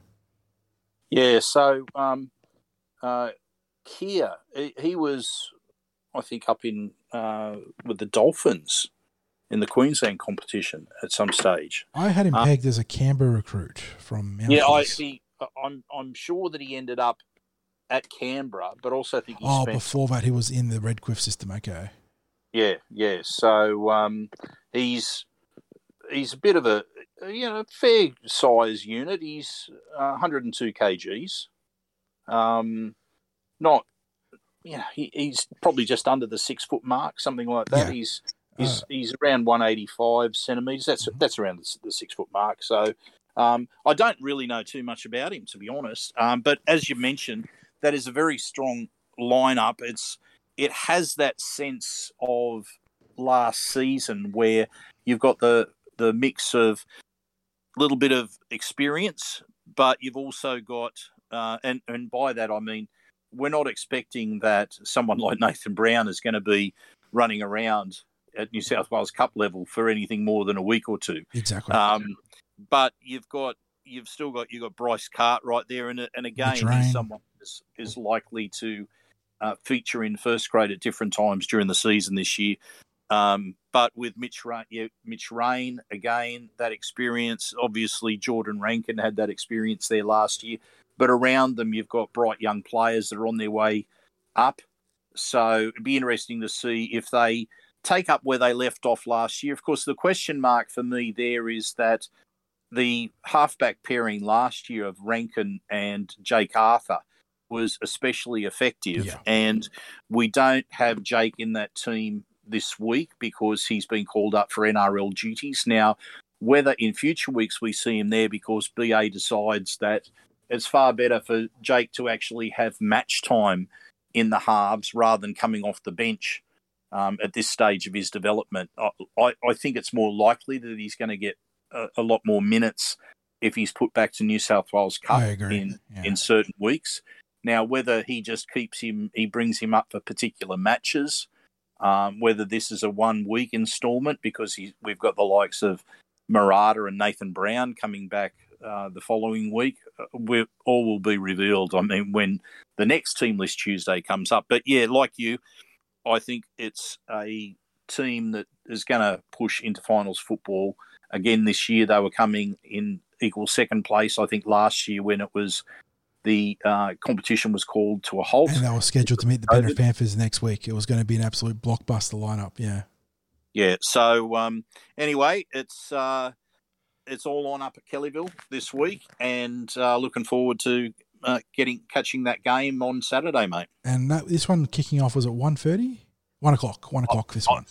But One yeah, I don't have a time on Yeah, well, at at least I. I've, I've written down 1 o'clock here, so uh, Lord knows if I'm right. So that, that's a big asterisk right there, ladies and gentlemen who are listening. But yeah, so look for updates at 11.15 and 1 o'clock in these two grades, weather pending, of course. But looking forward to our first taste of flag and cup action in season 2022. But that completes the uh, previews for Saturday, mate. On Sunday, there's another double header. It's a historic one out of CommBank Stadium, kicking off at 1.45 p.m. The NRLW had their first ever home game at that fantastic venue that is CommBank. Um, coming off their first ever loss last week in those torrid conditions, 10 0 to the St. George Illawarra Dragons, looking to bounce back as Dean Widders and the ladies that are the Parramatta Eels NRLW team try and surge up that ladder chasing the Brisbane Broncos. It's a uh, minor series of minor changes this week, but that could escalate into a few more depending on uh, injury status of a couple of players. We'll get into that now. Uh, named as uh, such from fullback down, Botille Vette-Welsh, Tynan Navidi, and Rakia Horn on the wings, Tiana Penitani and Giuseppe Daniels in the centres, uh, Serena Naitoka Toka and Maddie Studdon in the halves, Kennedy Cherrington, Mike Kelly signs your props with Nita Maynard at dummy half, new look back row featuring Christian Pio and Jamie Ann Wright, Simaima Taufa remains at lock and captain, understandably so. On the bench, Shirley Malungi, Abby Church, Philomena Hanisi, and Ellie Johnston round out the game day 17. Extended bench features Jade Efferton, Christine Pauly, Tess Staines, Mariva Swan, Therese Eiton, Emily Curtin, and Katrina Fippen. Now, uh, what I mentioned before, or alluded to before, there's a couple asterisks in the back line. Right now, Giuseppe Daniels, sternum, and Rakia Horn, foot, are racing the clock to be fit. Um, I'm not sure we've had an update on the Eels website as of yet. I looked before and couldn't see one, um, but they might just be game day decisions. Um, in the event that both are out, I would imagine that in Horn's place, Abby Church probably comes into the starting backline 60s. They then bring someone else from the extended roster onto the bench. If Tiana, sorry, Tiana, if Giuseppe Daniels is out, that gets a little bit more tricky. I'm just trying to think Tess Staines, maybe Katrina Fippen. I'm not sure who is the next up centre in the squad. So that's definitely uh, something to monitor. But they're taking on the Gold Coast Titans this week, and a Titans team that are coming off their first victory uh, in an upstart, upstart sort of uh, surprise uh, effort over the Roosters. There you go, got there eventually. The the Sydney Roosters, uh, where they played some real good football. Yeah, there's obviously not going to be any let up for the Eels. The, the Parramatta girls have struggled to get out, to get the clunkiness out in the attack, haven't they? It's uh, last week. Last week we can make excuses with the the conditions, but it, it seems that there's occasions where they almost seem to be getting in each other's way, and you can tell that it's all part of having a completely new team and the combinations just trying to get used to playing alongside one another. Last week was one of those games that, even though it was a 10 points to nil scoreline, by virtue of the nature of the match, it was something that could have gone either way. It was even that sliding door moment when the Dragons scored their try because the ball ended up in Very the Walsh drops drops in this intercept, Walsh. yeah. Which she probably doesn't go the distance given the conditions, but she gets a good 30, 40 metres, I think, at least. Yeah, and who- knows what happens from there with the match. And uh, watching it, I, I still look at it and I go, if that's not a forward pass out of dummy half, I, I don't know what is because you could see that the Bo was on the Parramatta try line, and next thing the ball's flying up at her hands above her head, and that was you know she hadn't gone racing off the line. She was she literally maybe at best had taken a step forward, but she cer- certainly wasn't racing forward. You could see she was just caught by surprise with the ball suddenly being there. The last thing that the Dragons deserved out of that was a try. Let's be honest, and and and not not paint any sort of picture of they deserved a try there. There was nothing deserving about that play. For for as good as the product as the ladies and women of the NRLW, the players themselves have put on the field, I feel like the national spotlight on this competition has exposed something we've spoken about at length when it comes to the depth of the officiating in this you know great code, and it's not pretty. Uh, you know, we, we complain about the quality of officiating in the NRL, but the reality is that the, the referees holding the whistle below that grade, they're I don't think they're good enough for these high profile assignments. And we're starting to see that in the NRLW, unfortunately, where there's been some frankly brutal uh, either, you know, oversights or, or missed calls. You know, we saw our game against Newcastle where players were outright dropping the ball on the ruck and it was missed. And that sort of carried into this game too, where uh, Eels issues asides, where they certainly didn't, didn't do themselves any favours with possession and control of the game, uh, there was still some shoddy officiating. Oh, and the thing is, you don't really know where to to point the finger with this, and we don't want to spend time on on having a crack at officials because we, we'd much rather talk about the product and and the fact that we've got girls that are making history and and really play, uh, paving the platform for um, future generations that might one day be able to play full time professional rugby league. Um, however, to to cover up um, some of the officiating would also be the, the wrong thing. And as I said, I'm not sure where I could point the finger at because we're used to in the NRL, and we have our gripes from time to time about the officiating in the NRL. But I've said also time and time again that the difference between watching NRL officiating now and rugby league officiating that I grew up watching from the 1960s through to the present day, like, you know, you go back 20, 30, 40, 50 years, and my goodness, you talk about Mhm. questionable calls And and it just wasn't in the it wasn't in that um, spotlight. It wasn't under the microscope of television coverage. The some of the decision making that was made that was just so substandard. It, it wasn't funny. So to to look at what we've seen in the first couple of weeks of the NRLW, I, you know, I, I- just don't know whether the communication from the sideline officials. That that's definitely an issue. It's, it's not flying the way it should be. It feels like, and as much as I like, I do gripe about officiating at times. I do always have to remind myself and listeners to the podcast in general that calling a rugby league game might be the hardest officiating gig in the world when it comes to high level play. I don't think there's a game or a code as fast as rugby league that has as much technical stuff. Even if rugby league's not as technical as say rugby union, there's a lot of things you're trying to follow when it comes to the ruck off sides, all the sort of you know corners that players and teams know how to manipulate and cut. Uh, so it is definitely, uh, as much as we, we bemoan some bad calls here and there, it is a tough gig. So I want to see the NRL try and get those systems and those structures in place to help the officials below the NRL get better. And maybe this that'll be one of the silver linings to the NRLW this year is that you know with a bit of more spotlight on the officiating on that level, on you know which what is what is going to now be the game's other premier format you'd, you'd think alongside the NRL is that you know they, they start polishing and helping those officials take that jump. I just wonder as well whether I mean we're used to in in the NRL that for certain period of time, periods of time that there's like a team of officials that work together. You know, they get yeah, used you to each squads. other. Yeah, you know, exactly. Yep. and it's and in much the same way that things are a bit clunky in attack with with some of the teams, including Parramatta.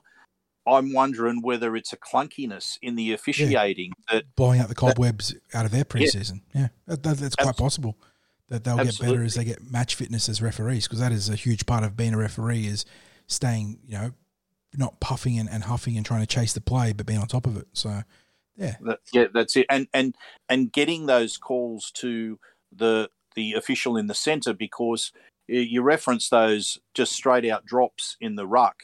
Now we can excuse the person in the middle for missing that because they're possibly at that very moment looking from side to side or looking at the players getting resetting, back on resetting the side. defensive line exactly. Yeah, Yeah, and when there was when you had the uh, official who was controlling the ruck, when we had the two referees, it'd be picked up most of the time for that. Now, in the NRL, it's probably being picked up by the sideline officials more than the uh, the person out in the middle. Those sort of drop balls that are out there, or or I don't know whether it's being tipped by the video ref, but um, as you say, it's been it's been missed. We also had on the weekend. I, I thought it was a, an obvious miss where the, the kick went out on the full from St George. I didn't Yeah. even think it was close. it wasn't. I mean, their players were going back for the play the ball, and Yeah. and then yeah, the the officials fought otherwise. Then there is no bunker to intervene, evidently. Uh, so yeah, that's a working process there for the NRLW. In terms of the actual contest itself on Sunday, mate, you see the Eels prevailing, when, and who do you think is going to get over the white stripe first for the blue and gold? Yeah, this is one of those ones where I, I I just don't know. I mean, I'm obviously I'm banking on the Eels winning, and I think defensively we're a very strong unit, very strong unit defensively. A lot of resilience, yeah, a lot of resilience on the goal line.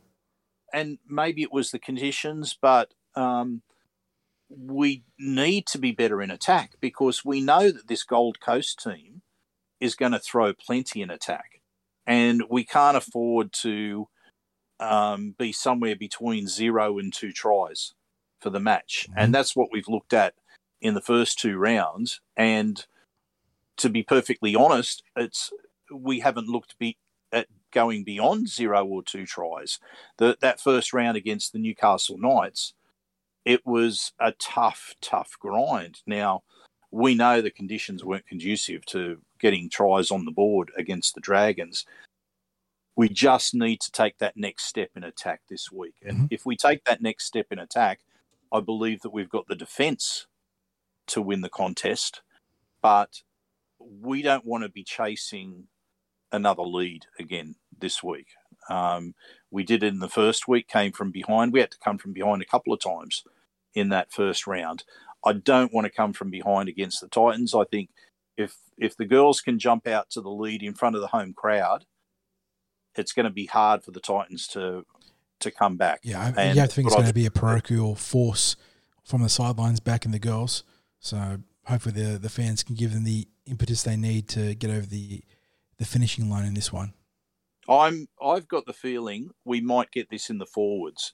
I I really like the forward contest that the Eels had with uh, the Dragons last week. So uh, I think we're going to lay that platform, create a few spaces, and um, I, I think it'll be it'll almost be like the uh, NRL formula that we had last year, where the Eels completely dominated in the forwards, created a bit of room for the backs and gradually wore the opposition down for the, the backs to get a bit of room. So um, I'm going to go for.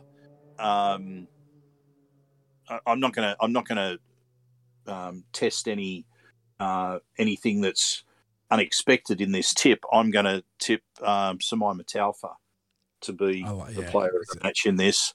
I will tip um, to be first try scorer. I've got a feeling there'll be a bit of space created for her. Mhm. And um, I'll tip uh, an Eels win of uh, 14 to 4. I'm going to go for the the Botille Vette-Welsh double. She's going to be the first try scorer and the best player on the park this week. And I think the Eels will go ahead 16 to 8. So just a little bit more on both of your tips there. And that brings us to the second part of the Sunday doubleheader, the main event for most fans who'll be out there four o'clock to see the season launch of the NRL. And I suppose, given some of the uh, scheduling we've had in recent years where it's been big blockbuster matches against high profile rivals, this is a little bit more of a subdued season launch as the Eels host the Gold Coast Titans in the NRL itself, but still, you know, no no less an important game. You always want to get your season off to a big and hot start, and the Titans are coming in looking like this in the NRL with Jayden Campbell at fullback, Phillip Sami and Corey Thompson on the wings, Brian Kelly, Patrick Herbert in the centres, in the halves, Alexander Brimson, AJ Brimson as he's otherwise known, and Toby Sexton. In the front row, the outstanding Moeaki Fotuaika leads the way there. He'll partner Isaac Liu and your recruit alongside Erin Clark at dummy half. In the back row, David Fifita, Beau Fermor, and Captain Tino Fa'asuamaleaui. Uh, outstanding lock forward there from formerly from the Melbourne Storm. So part of a very good back row there. On the bench, uh, former Eel Will Smith, outstanding player, better person. Uh, he'll be there at number 14 with Sam Lisone, Jaimin Jolliffe, and Kevin Proctor. On the extended roster, Greg Marzhew, another former Eel, Jarrod Wallace, Tanner Boyd, Herman SASA, Esan Marsters, Sam McIntyre, and Paul Turner as part of that expanded Team List Tuesday lineup in 2022. Worth mentioning that uh, despite being named as such, there are serious injury clouds over Corey Thompson and AJ Brimson, uh, with a pair of former Eels tipped to make a start in their place 60s. Uh, Greg Marzhew coming onto the flank is expected alongside Will Smith at 5'8", so adds a little bit of extra spice there for the boys. For the Eels, uh, mostly as expected in the starting team at the very least. On the bench, I don't think there's anything too big a surprise except safe maybe for one pick, which I don't think is too bad in and of itself. We'll start at fullback though, captaining the team as part of a, a, a two-piece battery uh, with Junior Paulo is Clinton Gutherson on the wings. Sean Russell wins that left flanker spot, and on the right it's Bailey Simonson making his club debut. In the centres, the outstanding young Will Penisini will be there on the right, Waqa Blake on the left. In the halves, Dylan Brown and Mitchell Moses, the second most experienced halves pairing in the NRL, mate, behind DCE and Kieran Foran. That's kind of mind blowing when you think about it, but we can talk about that later. In the front row, Reagan Campbell Gillard and Junior Paulo making his first start as a captain or a co captain for the Blue and Gold. They'll be on either shoulder of Reed Mahoney. In the back row, Sean Lane, Isaiah Papali'i, and Ryan Matterson. On the bench, Mount Krakatoa himself, Big Makahesi Makatoa. Oregon The Kaufusi. volcano, mate. Yeah, the volcano.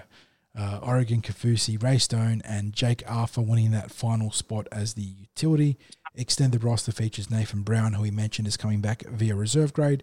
Bryce Cartwright, Mitch Rein, Tom Opacic, Hayze Perham, Wiremu Greig, and Magnum PI himself, Kai Rodwell. Very strong team from the Eels, mate. Uh, Titans, you know, you know, no chumps themselves. Got a bit of strike power there in the back line, in the back row, uh, alongside one of the best up and coming props in the competition. Few injury concerns might have them behind the eight ball, though. Mate, I think it's actually going to be a big match atmosphere, virtue of the large crowd that's expected to turn out for the Eels' first home match that happens to be an NRLW double header. So I think you're gonna, I think you are going to see a big match atmosphere at the stadium, which is what the team would want to play in front of for their first home match of the year. Whereas you say it's not what you'd call a high profile opponent, and again, that's in no way being disrespectful to the Titans, but uh, it, it's just a statement of fact that they aren't what you'd call a headline grabbing team. They are a team that's expected to push into maybe the lower end of the top eight. Uh, last year, very disappointing that they just scraped in, and in reality, their defence all season was ordinary. Mhm. So the first the first judgment that we make on the Titans is not what their capacity to attack is, because we all know that they've got a tremendous capacity to attack. It's what their attitude is in defence. So we know they've got points in them. Parramatta's job is to obviously to stop those points, and uh, the Titans basically have to have a completely new attitude with regard to their defence in uh, 2022 if they're going to make any sort of impact or at least perform consistently uh, during the season. Because if there's one thing that they weren't last year, it was consistent. Exactly. Yeah, that a lot of their season is going to come down to a bit of steel and defense if they can forge it and find it. Um, big question marks about their ability to do so after what happened last year, mate. Because expectations were sky high on the Titans, and they sort of just you know uh, ground to a big halt. For the Eels, though, um, you know they've, they've made a, a, lot of a big deal, a lot of talk about starting hot and then maintaining the rage this year, um, trying to avoid that later season slump that has plagued them in the last couple of years, and it all starts this Sunday. They've been traditionally very strong at CommBank and before that Bank West. Uh, yeah, I'm, I'm really excited to see what we bring to the table here. We showed our hands, uh, you know, a little bit in the trial, showing that we're willing to play some adventurous football regardless of the conditions um, up against one of the best teams in the competition in the reigning premiers, even if they were missing uh, several key players. Yeah, I'm really keen to see where this game goes. I think we're going to play physical for the middle, we're going to play fast on the edges. I'm looking for Mitchell Moses and Dylan Brown to dominate, Reed Mahoney to be a slick operator through the middle, and yeah, and just for Parramatta to win convincingly, I think, even if the Titans are a good outfit. Yeah, I don't think we're going to expect anything different other than the forwards trying to get that dominance there through the middle. Uh, we, as you mentioned, there was a little bit more adventurous play from Parramatta, but even even that first try where it was quite spectacular, and we saw the the ball move from one side of the field to the other. We saw Will Penisini break down the sideline, kick in field, and then the nice retrieval from Mahoney and the turn turning the ball back behind him to Isaiah Papali'i for the try. Even in a moment like that, they actually earned the shift. Now, what I mean by that is the the players that uh, were shifting the ball engaged the defence. So the the players on the inside, you saw fast hands. Yeah. Where the ball was like literally taken to the line or caught just in front of the line. So the defenders were engaged which meant that there was space that was exposed down the outside. So when Gutherson cut through the line, that was because he had that space, and he he he didn't try to do anything eh, extraordinary other than to get through that line. And you had Will Penisini looming up outside of him, so he got the little bit of the the backhand pass to Will Penisini, but there was nothing in that that was an unnecessary risk there was nothing in that that looked like, oh, we're shifting the ball too early. It, it by virtue of the way that it was constructed, that's why the opportunity came. So I think we're going to see a little bit more adventure from the Eels, but I don't think anything unnecessary in the way of risk. I, I think they will. The, the main difference is that they'll be looking to engage the defence a lot better before they when they're shifting the ball, rather than uh, in some of those performances last year where they were just tossing the ball out and um, and hoping. So um, we know they're at their best when the our our forward pack, which when you look at it is just outstanding. Um, they'll be looking to get that dominance and earning the the ball movement that we that we put on. So, um, mate, I am expecting an Eels victory. Um, just quickly before we go on, there's there was a little bit of criticism around the selection of Jake Arthur on the bench. Um, I'm not sure whether people actually watched the trial or uh, read the reports that I provided on the pre-season, but Jake Arthur experienced like he was outstanding in the pre-season. Um, but people, uh, and I, I, wrote about it, but people don't have to take my word about it. There was an article in Fox Sports, on Fox Sports today, getting um, opinions from the players. Now, you know, the Dylan, players. Dylan's cracked you, me up. that is uh, tr- very true to who Dylan is. Yeah, yeah. So when you're when you're looking at player comments, obviously, you know, players are going to be supportive of the teammates, but what was being said was basically what was being reported in the preseason. I I was simply in my preseason reports giving readers what I was watching, and Jake Arthur was dominant in some of those opposed sessions. He was he was literally like the senior half, and Mhm. and just to explain, they you know the halves go against each other there. So um, I was witnessing um, Jake on occasions playing alongside Mitch Moses up against Dylan Brown and uh, Jordan Rankin.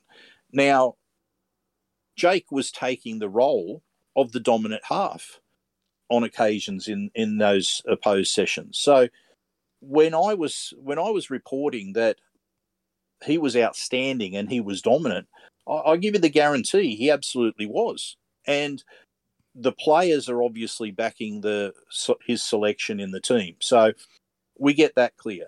Secondly, I look at what has happened in the past and what's happened at the start of this year, and I'll make the declaration that I think that Dylan Brown is potentially the most versatile player that's in the Parramatta club. We know what he's like defensively for a start. Secondly, we've also seen that he's been required to fill in at dummy half during a match when we didn't have a a, um, a dummy half on the bench, and he slotted in there when there was that when there was injury. We've seen Dylan now play out at centre. I've I've seen him, uh, you know, just fill in where he's needed at training. We've seen Mitch Moses fill in for Gutherson when Gutherson's given an early mark, so he's filled in at fullback. So you've got versatility in the halves with potentially Dylan Brown the most versatile there. And if you've got an injury, it seems like it, from dummy half through to the back line, it seems like it's going to be covered by a shift of players. And ultimately, you're going to have one of the halves shifting into one of those positions, which weakens the halves.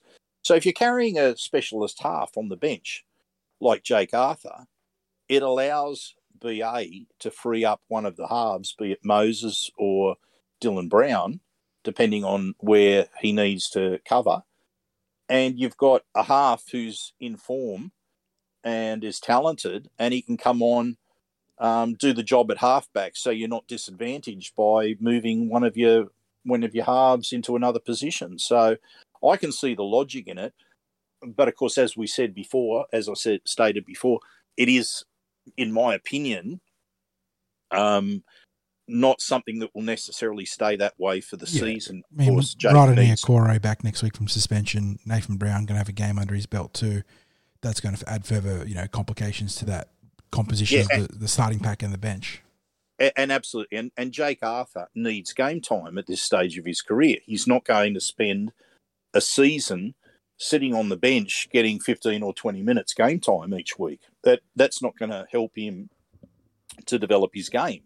So we'll we'll not when he's not when he's already played 80 minutes of first grade football last year in in different matches. So Mhm.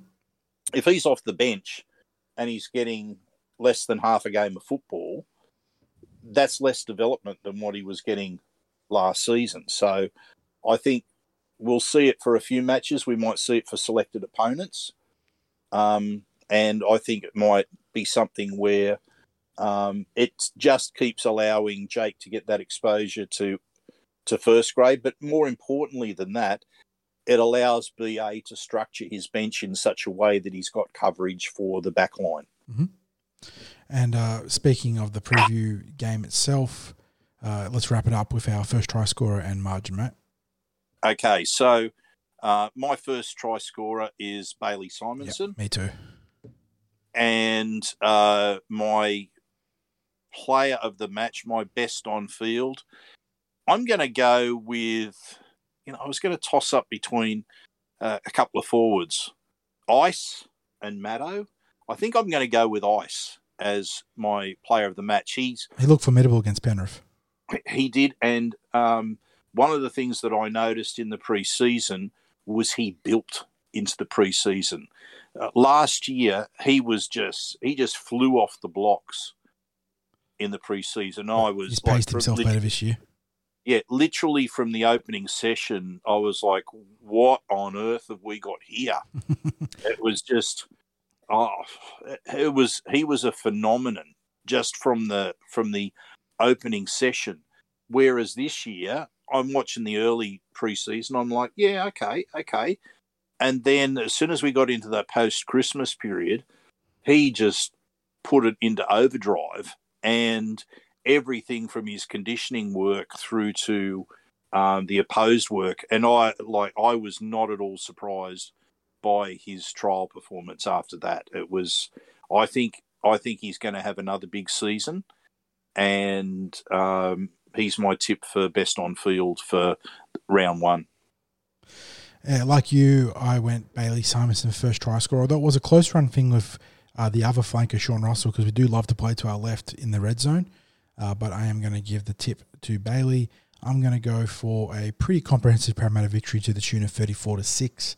Uh, and I'm going to go for a captain's knock from the newly installed co captain Junior Paulo to be best on field. Um, I think Junior's primed to explode again this year and really establish himself as arguably the best prop in the game. I'm going to. I didn't give you my um, full time score. I'm going to go for a slightly higher score. Eels 30, Titans 16. Uh, that mean that that's probably more likely than my score, if I'm going to be honest. But I would love to see us get out to such a strong start to the season, both offensively and defensively. Kick off, obviously, for that game, four o'clock. Uh, if you're at the game, at the ground, and sticking around, make sure to catch myself in 60s for the post game coverage in the Leagues Club. Uh, 60s up uh, at uh, Jack's Bar and Grill, formerly Pablo's, but uh, now Jack's. And we yeah, we should be. Uh, we're aiming to kick off uh, between 30 to 40 minutes after full time. We've got Steve Ella there. We've got um, Mary Kay from Ladies Who League. Timmy Mann is going to be there. We're going to be celebrating Eels victories in both matches. Come up there, enjoy it, enjoy the celebrations be ready to talk some footy, have a bit of a think, have a bit of a reflection on the game, and uh, have a listen to some legends talk about the game. And I'm not talking about us. in that uh, never was is our is our uh, title right there, that's mate. It. That's it. Um, but let's wrap up this uh, monster podcast with our final segment, and got another set of guests on talking about junior footy. And I'll let you do the introduction here, mate. There are certain clubs which are synonymous with the Parramatta District Junior Rugby League, and it's fair to say that if people were asked to list the local junior clubs in the Parramatta District, the Hills Bulls would feature on everybody's list. Today, we're pleased to speak all things Bulls with club president Michael Gremo and secretary Rick Palin. Uh, Rick and Michael, thanks for joining us. Thanks for having us. Uh, so we're just going to dig straight into it, and I think uh, Michael, you're probably uh, an appropriate person to uh, talk about the history of the club because I believe it uh, relates back to uh, your father with this one. But the club has a rich history that dates back to the first season being the 1964 season. Um, the club is also Blue Shield accredited and a member of the Good Sports program you must be proud not only of the longevity of the of the club, but also the structure and strength of the Bulls. Yeah, we certainly are, and thank you for that nice introduction. But yeah, the old man started the club, I should say my dad, seeing it's a radio interview, um, back in 1963 with about four other gents that were at the local Bull and Bush. The boys were all playing rugby union, however, they loved rugby league and there was no club in the district, so they decided to uh, start the Bulls. Um, those days back then, they were running around knocking on doors and trying to get players to play and kids to play, and had to go and pick the kids up uh, to turn up to training. So, I mean, the club, the volunteers started back then, and they're still going today, and it's a, a major strength of why we are where we are now. The very definition of grassroots footy, isn't it? Yeah, certainly is. Certainly is. And, uh, you know, you've got some of those guys that uh, started the club back then. They're still down, coming down, watching the juniors, handing out, presenting jerseys to senior guys and talking to them about the club's history and what the Bulls mean to them. So, just digging into the historical perspective that 60s mentioned and you followed up on, there's been some famous names associated with the club, including a real world for first grade players. Can you share a list of the players who started their football journey at the Bulls? Yeah, we started in 1963. I think it was 1965 we won our first A reserve grade premiership. And in 72, we won our first A grade premiership. and in that team was uh, Johnny Kolc and Ron Hilditch. Obviously, they both went on to play for Australia. Um, John and Ron still come down every year and uh, present jerseys and speak to them about their experience and how the Bulls gave them their first uh, opportunity to play rugby league and go on to Parramatta and then obviously Australia. Well, uh, it's, it's. Interesting.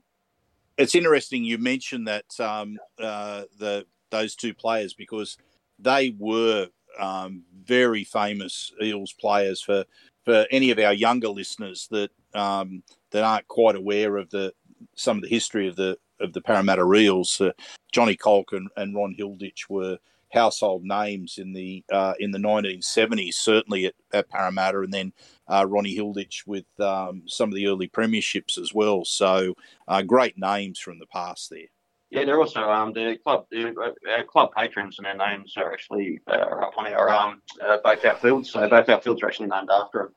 Um, they're very very fitting for the um, for those blokes to be part of the club. Now, just moving through to the current day, you field teams from under sixes through to Ron Massey and Sydney Shield. How important is it for the club to offer senior football for its players? Yeah, no, it's huge. It's something that we've, we've always tried to do at the Bulls. So we've got a pathway for our players to come through, right from the under sixes all the way through. Um, and then obviously that's linked into the Ron Massey feeding into the North Sydney Bears, who feed in to the Sydney Roosters. Obviously, a lot of our players through to Parramatta as well, which is our junior club, um, and all the junior reps go there as well. Um, going back to some other players that played as well, obviously you've got your Heath L'Estranges that won the NRL Grand Final with Manly in 2008 with Dave Wolfman Williams. Um, Heathy actually come back to play with us when he retired from NRL and um, play with us in the Ron Massey as well, which is great to see those young kids going right through and then doing the full circle and coming back for the club that they started with. I'm pretty certain I caught Heath playing for the Bulls uh, at a game at Ringrose once in the, in the RMC. So yeah, really cool to see those careers come full circle. Yeah, no, certainly is. I mean, you've got the other likes of uh, Blake Green, who just recently retired, obviously. Josh Curran, with the uh, Warriors. Mm-hmm. Josh came down last year and he was handing out jerseys and speaking to players after the game. There's Pauli Pauli, um, obviously still playing over in the UK. Um, you've got uh, obviously also Luke Keary and Ryan Papenhuyzen who are currently playing and, and playing very well in the NRL. I mean, Luke Keary absolute champion bloke. Um, whenever we ring him for the mini clinic or to come down and present jerseys, um, he's there without fail. Uh, you don't that, hear all those great stories. Yeah, and that that's something we we bemoan um, on TCT as well is the fact that obviously there's so much negative press around the game for a variety of reasons, uh, whether it's warranted or not. But there are so many fantastic stories about you know these men and, and the women too in the NRLW uh, that are giving back at, at the local level uh, just selflessly. So really cool to hear that the Bulls have such a strong connection uh, with their alumni there. Yeah, you're very right there. I don't think all the players get the raps that they that they should um, out of the game. There's a very small percentage of players that do the wrong thing, um, and they're punished punished and deservingly so. But um, you know, the majority of players and people that represent the game are doing the right thing, and they're in there for the right reason. And you know that should be reflected in the media, we feel. Well, speaking about good things, we, we just saw the Eagles make a little bit of NRLW history on Sunday with their uh, field goal victory over uh, the Newcastle Knights. And speaking of the, the female space, uh, the growth area in women's and girls rugby league has been a shining light for the code and for the game. What's been happening there for the Bulls in recent times? Yeah, no, it certainly is. It was great to see. I'm a Parramatta supporter too, so it was good to see two great wins on the weekend um, hopefully that's reflected for the rest of the mm-hmm. season. That's oh yeah, we we always we're always build up in the preseason and begin every year with that great hope. So let's hope you, so. You sound like you're a Parramatta supporter too. oh, mate, since the '60s, since the '60s. So uh, a bit of a tragic. Yes. No, no, the the girls and uh, the increase in participation is great. With that said, um, the Hills Bulls, we've always had girls playing there in the juniors, which we're very proud of.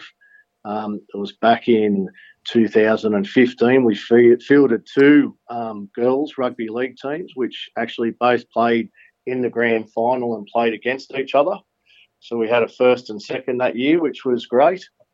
Um, and then the OzTag, obviously, we've got three and a half thousand players down there playing OzTag, and our ladies and girls participation has been unbelievable. This That's- year, we're fielding another rugby league team. It'll be the under 14s. Yeah. That's excellent numbers. That's really, really encouraging to hear. So well done to Bulls. Yeah, and then the league tag, we should also mention that obviously. Um, as soon as that was kicked off in the Parramatta district, uh, we backed it. We all we always back all of Parramatta's initiatives. They're a Mhm. great club with different things like that. Um, we were the only team to have league tag, girls league tag, tag teams in there to start off with, which I think we had six or seven to start off with, Rick. And then, you know, we're continuing that on every year, which obviously that's spread across to the New South Wales competition. And and look, I really think that the uh, league tag competitions, for especially for some of the the younger players, are a, a great lead in to uh, the game of rugby league itself because it's a completely different game to touch football, with uh, you know a lot of the rules being similar to rugby league, just taking out that that contact component. And uh, I think it it develops a, an interest in being part of a team and and in the game itself, the skill aspect of the game. So I congratulate any of the any clubs that get themselves involved with league tag and offer that as a, an opportunity because I think you're setting up for the future growth of the club when you do that. Yeah, most definitely. I think it's something that will definitely grow over the years. Um, the league tag, I know the under sixes this year are, are starting off with the tag um, prior to going into tackle, um, which That's I suppose is a good thing. That's the tackle Yeah. ready program, isn't it? Yeah. Yes, it is. Um, I think that's okay, but um, one thing we've got to remember, I think um, the, the earlier the kids learn to actually tackle um, and obviously they're coached properly to do that, it just makes it so much easier to blend Yep. into the Yeah, tackle build- game. building So- those good habits early on. Yeah. correct. Yeah, yeah, and that's that's really that's as much from a safety aspect as anything else, isn't it? Yeah, it is. Um, and as I say, the, the earlier you learn to do it, the it just becomes second nature for the kids to be able to tackle. So Yeah. it's one of those things. I think it's good to introduce them and get the get the kids in. But we have a lot of parents ask those questions when they come down to different training sessions, or um, we have different, uh, you know, at the registrations we have different information nights and things like that. So the parents can ask all those questions, or just come along to some training venues and have a look to see what we do with the kids. Uh, just with regard to this year, um, COVID has caused a tremendous disruption in all areas of the community over the last couple of years, especially community sport. How many junior players are you expecting to register for 2022? Uh, it's- yeah, it's obviously been a very different couple of years for sport in general. Um, but we're seeing big numbers registering already this year so far in our 2022 season. I think everyone's really keen for a full season, and we are we are expecting hopefully to field again um, 40 plus teams and probably around 650 players. Um, we'll be running teams um, from our under sixes right through to our under 18s in rugby league, our under 14 girls rugby league, uh, under 11s, 13s, 15s, and 17s league tag, plus our um, senior teams, A grade, Sydney Shield and Ron Massey. Uh, but, and on top of that, we also have our autumn touch football competition, which is played midweek, and um, then we start also um, our winter Oz tag and um, our um, summer comp. And we'll start registrations again in July. I only just finished um, the summer summer comp, so we've got a lot of. and We've also had a lot of interest, and we've had a lot of four to eight year olds register off the back of our mini clinics, which is an initiative we've been running for many years um, to introduce kids to rugby league, along with our um, Hill Sports Academy, which is a program we run for our 13 year olds to assist with building their skills ahead of their representative years. So there's um, there's a fair bit fair bit that we're, um, we're, we're doing to, to bring in numbers, and um, like, especially mini clinics seems to be very successful uh, year on year. We we attract 70 generally about 50 to 70 kids along to that, and we could pull in anything from one to two under 16s from that. One of the things that always blows my mind is when we have these conversations with clubs in the Parramatta Junior District is just the, the scope of your reach and, and the amount of people that you impact is just it's almost like un, you can't really fathom it because you just said I think you said you have 650 mainline NRL like or rugby league registered players coming into this season, and that, that's Yes. that's ignoring all the other programs you have between uh, you know the, the touch and the, the league tag and whatnot. And you know you think about all the family members part of, as part of those players that they're you know boys and girls. You're just talking about thousands and thousands and thousands of people that just are involved in these junior clubs and, and just coming together to play rugby league. It's it's actually kind of mind blowing when you put it that way. Certainly is. And then, you know, our summer OzTag competitions, we've got three and a half thousand registered players there. So, um, you know, that was great social um, event for all of the families to come down to, which the pandemic didn't help, obviously, because there's only players allowed onto the fields now, and um, the parents have to had to come and go um, after, before, and after the games without watching other friends and things. So that will change again. Uh, which obviously out of those three and a half thousand players, you've got mums and dads and siblings and everyone else that come down to see the club as well. Now, I want you boys to know that I am, am very firmly but gently knocking on wood as I ask this question. But what plans have, have Bulls made to bounce back from the pandemic as things open back up again and, and you get back to what we hope is full flight as a club? Hopefully, no more COVID. Yeah. fantastic if you could organise that Yeah, for the, us. the, the, the knock on wood, knocking on wood is very real, boys. Uh, we, we don't want to have another setback uh, in regards to COVID again because you know we know that in terms of small business and, and even big business, it's been just so debilitating, um, and that that's flowed down to junior rugby league clubs too. But uh, how how are you boys going to once again if things go to scale like to plan scale back up to full operations? Is there anything special planned, or is it just going to be business as usual? From a volunteers point of view, I mean, we only played what sixty or seventy percent of the season for the last two years. However, the amount of work and effort we had to put in, and the volunteers, we were just worn out. Um, the amount of extra effort you had to put into the club. But anyway, that's why we're there. That's why we love the the job. But 2022, we've got a lot of things coming up that we want to do, which will be fantastic for the whole club, which builds our culture. That's a, a very big word within the Hills Bulls. Mhm. So we've got a golf day planned. Uh, it's coming up on the, the 18th, Friday, the 18th of March, which we've got a fair few people going. We've got a um, Hills launch season, season presentation happening on the 13th of March. And then later on in the year, we'll have our sports lunch that we have probably around August. There's a ladies' night that we're introducing this year, a colour run, um, and there'll be a few more events that we'll surely run and have with the club. It's uh, it's it's such a full program for the Hills Bulls, and I I want to just touch on um, the community aspect of the club because obviously the local community is very important to the Bulls. And something that I saw on your site was the Longhorns program. Can you talk us through what that's involved with? Yeah, the Long the Longhorns um, program is a Bulls initiative um, uh, which provides support for those in need. We wanted to give back to the community in some way. We, do- we do a number of initiatives um, to give back or to assist, and this is um, something we felt was uh, very important, and it has it has affected us in the past, past which was um, uh, mental health. Uh, one of our members came up with the Longhorns idea, which was exactly what the club was looking for. Um, the program was developed to provide community support across the six key pillars being mental illness, physical illness, minority groups, financial, community, and charity.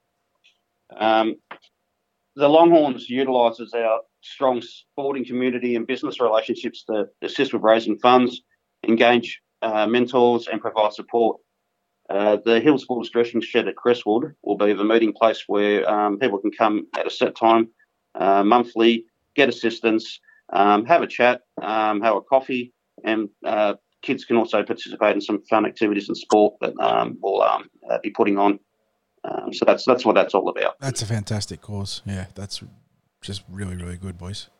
Yeah, I suppose it's like it's in some respects there's a there's a touch of the the men of league, but I, I think it goes you know, maybe past it a little bit in terms of maybe not so much the scale, but the um, the reach into the into the community of uh, people that make up the the uh, the Hills district. Yes, yeah, no, exactly. Um, and and what, what we found too is um, we've we've been we've been touched unfortunately with um, uh, tragic losses um, through members um, with mental illness, um, and also on the the other thing too is well, there's kids out there that just need sometimes just need someone to talk to or um, a bit of guidance, yeah. bit, bit of guidance along the way, um, better, better doing it tough. So um, it may not be a mental illness thing, but it might be someone who's just in a, in a not in a great circumstance at home or uh, uh, with way things are going. So it's just something that we want to put on to make sure everyone feels that there's someone, there's always someone there. That's right. Knowing that there is just someone there to talk to is huge. So yeah, it's a it's a fantastic it's initiative. Probably something that we've built the club on too is our coach the coach sessions, um, speaking to our coaches, and yeah, at the end of the day, the coaches the conduit between the club, the parents, and everyone, and that's something that we reinforce with our coaches every year. That um, we're not here to coach the next NRL player we're here to coach that person and guide them to be better people in life. And, you know, if they come out of that and go on to play at a higher level or play whatever sport they want, um, that's fantastic. And it's great as a coach, you know, to get a call years down the track from people that you've coached uh, to assist them with work and uni and get your thoughts on that. So it's a it's a big thing within the club. But yeah, that, that holistic brand of coaching is always really encouraging to see because you're like like you boys mentioned, you're sort of in a position where you are life mentors for a lot of young boys and girls, and yeah, it goes a long way towards making them better people as much as better football players. Most definitely. I mean, we're going to get a lot better people out of it than how yeah. many NRL players we're going to get. Yeah. That's for sure. So exactly. I think we just have to take a step back every now and then and and get perspective on why we're there. Now, Sixties mentioned the word reach before and, and what the Bulls do for the community. How important is rugby league to the Hills community in general? Because you guys are obviously just you're so interconnected with, with people, whether it's from rugby league to just OzTag and, and beyond. Uh, what what does rugby league mean to your community? I suppose that's the first part of where the Hills Bulls started rugby league, but obviously we've grown in that area and then helping the community. So as we mentioned before, we're a, a, fairly big club in the junior junior leagues and see ourselves not just as a footy club. Now we've got the league league tag. Yeah, you're you're much more than just a rugby league club now, obviously. Yeah, touch football, senior football. I mean, we've got the the cheer girls down there um, for the senior players, which is fantastic. OzTag, I mean, see, we've got a membership of well over 5,000 members, or there'd be plenty more than that, obviously. And then when you extend it to all your families and friends and everyone else, so you've got a lot of people there that we we actually touch. So what we decided to do a few years ago, um, we've changed our motto and our logos. You would have seen on the, the website to encompass the Hills Bulls Sports Club, which reflects all of our sports rather than just being known as a rugby league club, if you like. So, yes, I mean, our OzTag summer competitions played five days a week. We've got 12 fields all running simultaneously from five, four o'clock in the afternoon till nine o'clock at night. The so, logistics on that are just crazy. Uh, that That is so impressive. Yeah, no, it's, it's, it's huge. Um, it would actually be bigger the OzTag. Um, we have to actually knock players back and teams, unfortunately, every year. Um, we just haven't got enough ovals to cope with what we're doing. We mm-hmm. are working with council and have been for a number of years. Unfortunately, we lost a few ovals, so hoping to get those back. But I mean, with OzTag, obviously that encompasses a lot of different sports. You've got netball, rugby union, other rugby league clubs, mm-hmm. um, schools that um, that we touch, and they come down there and then they have a look and see what's going on within our club. So We've got a lot of relationships outside of the club as well, the Lions Club Rotary as well that we work with. Um, and we assist a lot of local schools and schools with special needs and organisations throughout sponsorship, donating jerseys uh, and looking after some that are, I suppose, less fortunate. Well, we're going to keep that um, community theme going too, because like any club, there's lots of volunteer roles that need filling. And you've talked about the scale of the Hills Bulls. So one can only imagine the number of volunteer roles that exists throughout the organisation. You must have a very supportive community behind you to to have all of these different initiatives and programs up and running. Yeah, it's a, it's a, it is very interesting who gets involved at the club. Um, obviously, parents make up the majority of our volunteers. Um, however, we do have a number of people at the club who no longer have children playing, uh, but they continue uh, to volunteer um, year after year. We also have volunteers who have never had children playing, um, but they want to uh, volunteer for the club. These are just local people that just want to be part of a community. Um, strong community, and that's what the club provides. That these people these, uh, may, may, include being canteen staff, sports trainers, coaches, managers, um, people who manage or delegates who manage the touch football um, or OzTag. Even our club photographer um, uh, is a volunteer that's never had a child down at the club. Um, it's just great to see that people get drawn to the Bulls and want to volunteer their time and also their professional skills. Yeah, we, we know that volunteers are the lifeblood of the club, and, and the value they bring is you, you actually can't put a monetary value to it because of the community aspect of it. But for any club of any size, let alone one as, as gargantuan as Bulls is now, there are unavoidable expenditures, unavoidable expenditures, sorry, as well. Uh, what type of assistance do you get to make ends meet at Bulls? Um, yeah, no, it's it's huge. The amount of sponsors that we have uh, is unbelievable. Their generosity coming back year after year just outstands us. Um, now, it's a lot of loyal sponsors that keep coming back. A lot of those guys used to play or have been involved in the club, or then they've used their work contacts to be able to get more sponsors. A lot of the volunteers are, are coaches, board members, people that are volunteering as well. So, you know, if we didn't have that level of sponsorship um, and generosity, we wouldn't be able to play at the level that we play at with our, you know, A grade Sydney Shield and Ron Massey competitions. Um, you know, we're not backed by a leagues club, obviously, so we need those people, or otherwise we wouldn't be able to do it. And we're the only group, I suppose, around this area, the only club that's playing at that level without that backing, which is, um, you know, great to see. We're just enormously proud of and thankful for those guys that just keep coming back each year. Yeah, that's a huge point of pride, obviously.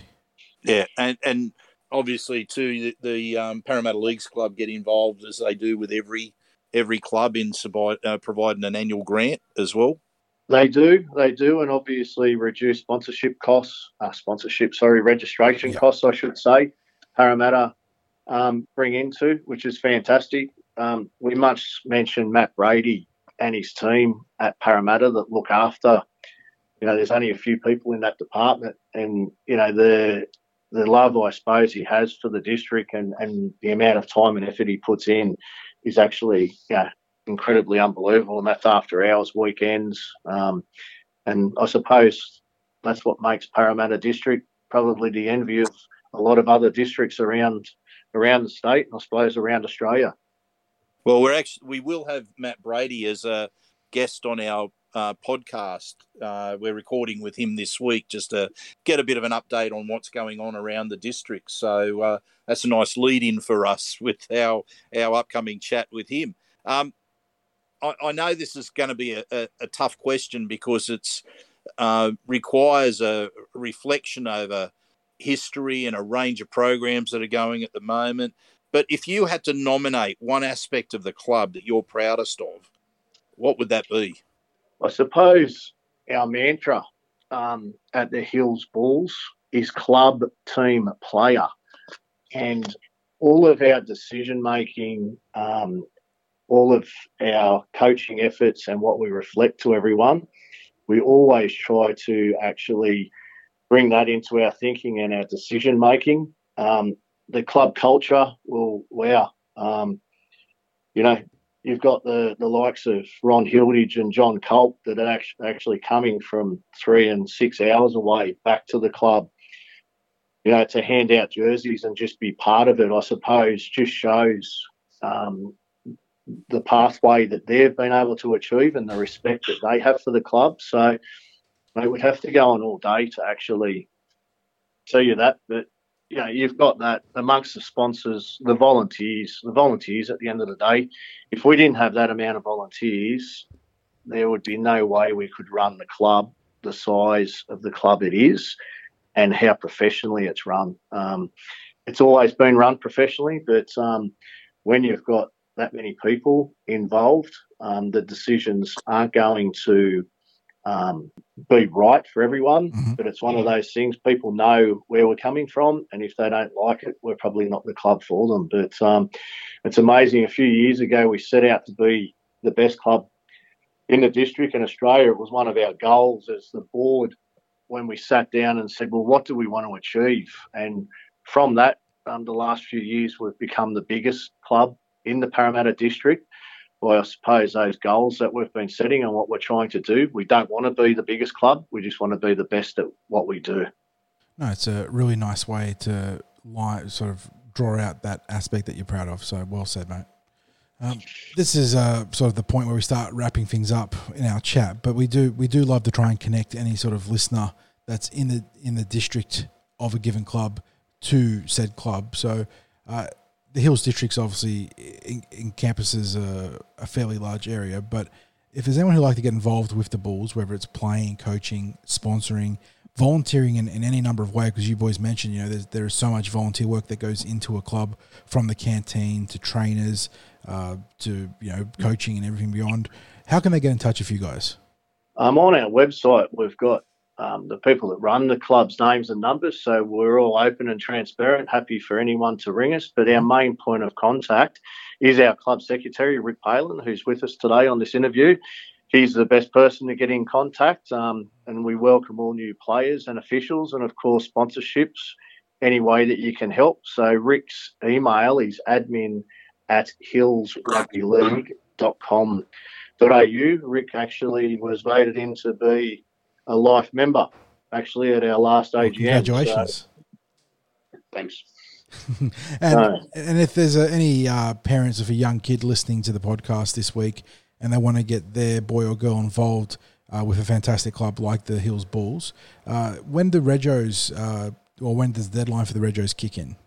Uh, we, we leave our regos open for as long as we possibly um, uh, can. Um, we we understand we do if there's if there's needs uh, at other clubs or uh, the teams need to be filled somewhere else, and we do have uh, surplus players. We do do that. Um, at this stage here, um, the regos will be open for um, uh, at least well registrations in the in the junior rugby leagues open until June anyway. The cut off, but um, uh, in regards to our club, we'll um we'll keep taking on registrations until we see that um the, the team numbers are full in a certain age group, and then we'll actually um assist people with um finding another club if um we uh, aren't able to actually f- fit them into a team. That's fantastic. Yeah, I, I, I think that's brilliant that you assist there because, as is often the case, if you if you don't have healthy clubs around, you haven't got anyone to play against. So everyone Exactly. wins when you've got when you've got clubs that are able to field teams. Exactly. You know, we've supported a lot of the other clubs, um, and we, we speak to them a lot, obviously. Um, we've all got open lines of communication, which Matt Brady's been a great conduit for that. But there was a club in trouble there a while ago, losing a few teams, so we helped them out, and um, we actually sponsored them and gave them different ideas to try and encourage people to get sponsors and uh, get people into the club. So yes, we need we need all those clubs to survive and be as big and proud as they as they can and play rugby league each week. hmm Well, Mick, well, Rick, it's been a, a fantastic chat. Um, really, like honestly, it, it is so cool to speak to a couple of boys at a club where it's so aspirational from the top to the bottom with a, a positive philosophy like you have there. It's uh, really, really good to see the Bulls thriving and hopefully, like I said, knocking on wood quite firmly, uh, COVID gets out of the way for you boys and you can really get back to full stride out there because uh, you know, we talk about the Parramatta District being healthy when the Bulls are strong, the, the district's strong. So, yeah, thanks for coming on having a chat to us. And yeah, we'll um, look forward to getting back in touch uh, down the road and, and sort of seeing how things are in a, knock once again, knock on wood, uh, COVID free or, or COVID light environment for you boys. Excellent, thanks for that, guys, and we appreciate um, you reaching out to us and doing those interviews, which I think is an excellent idea for all of the junior clubs involved.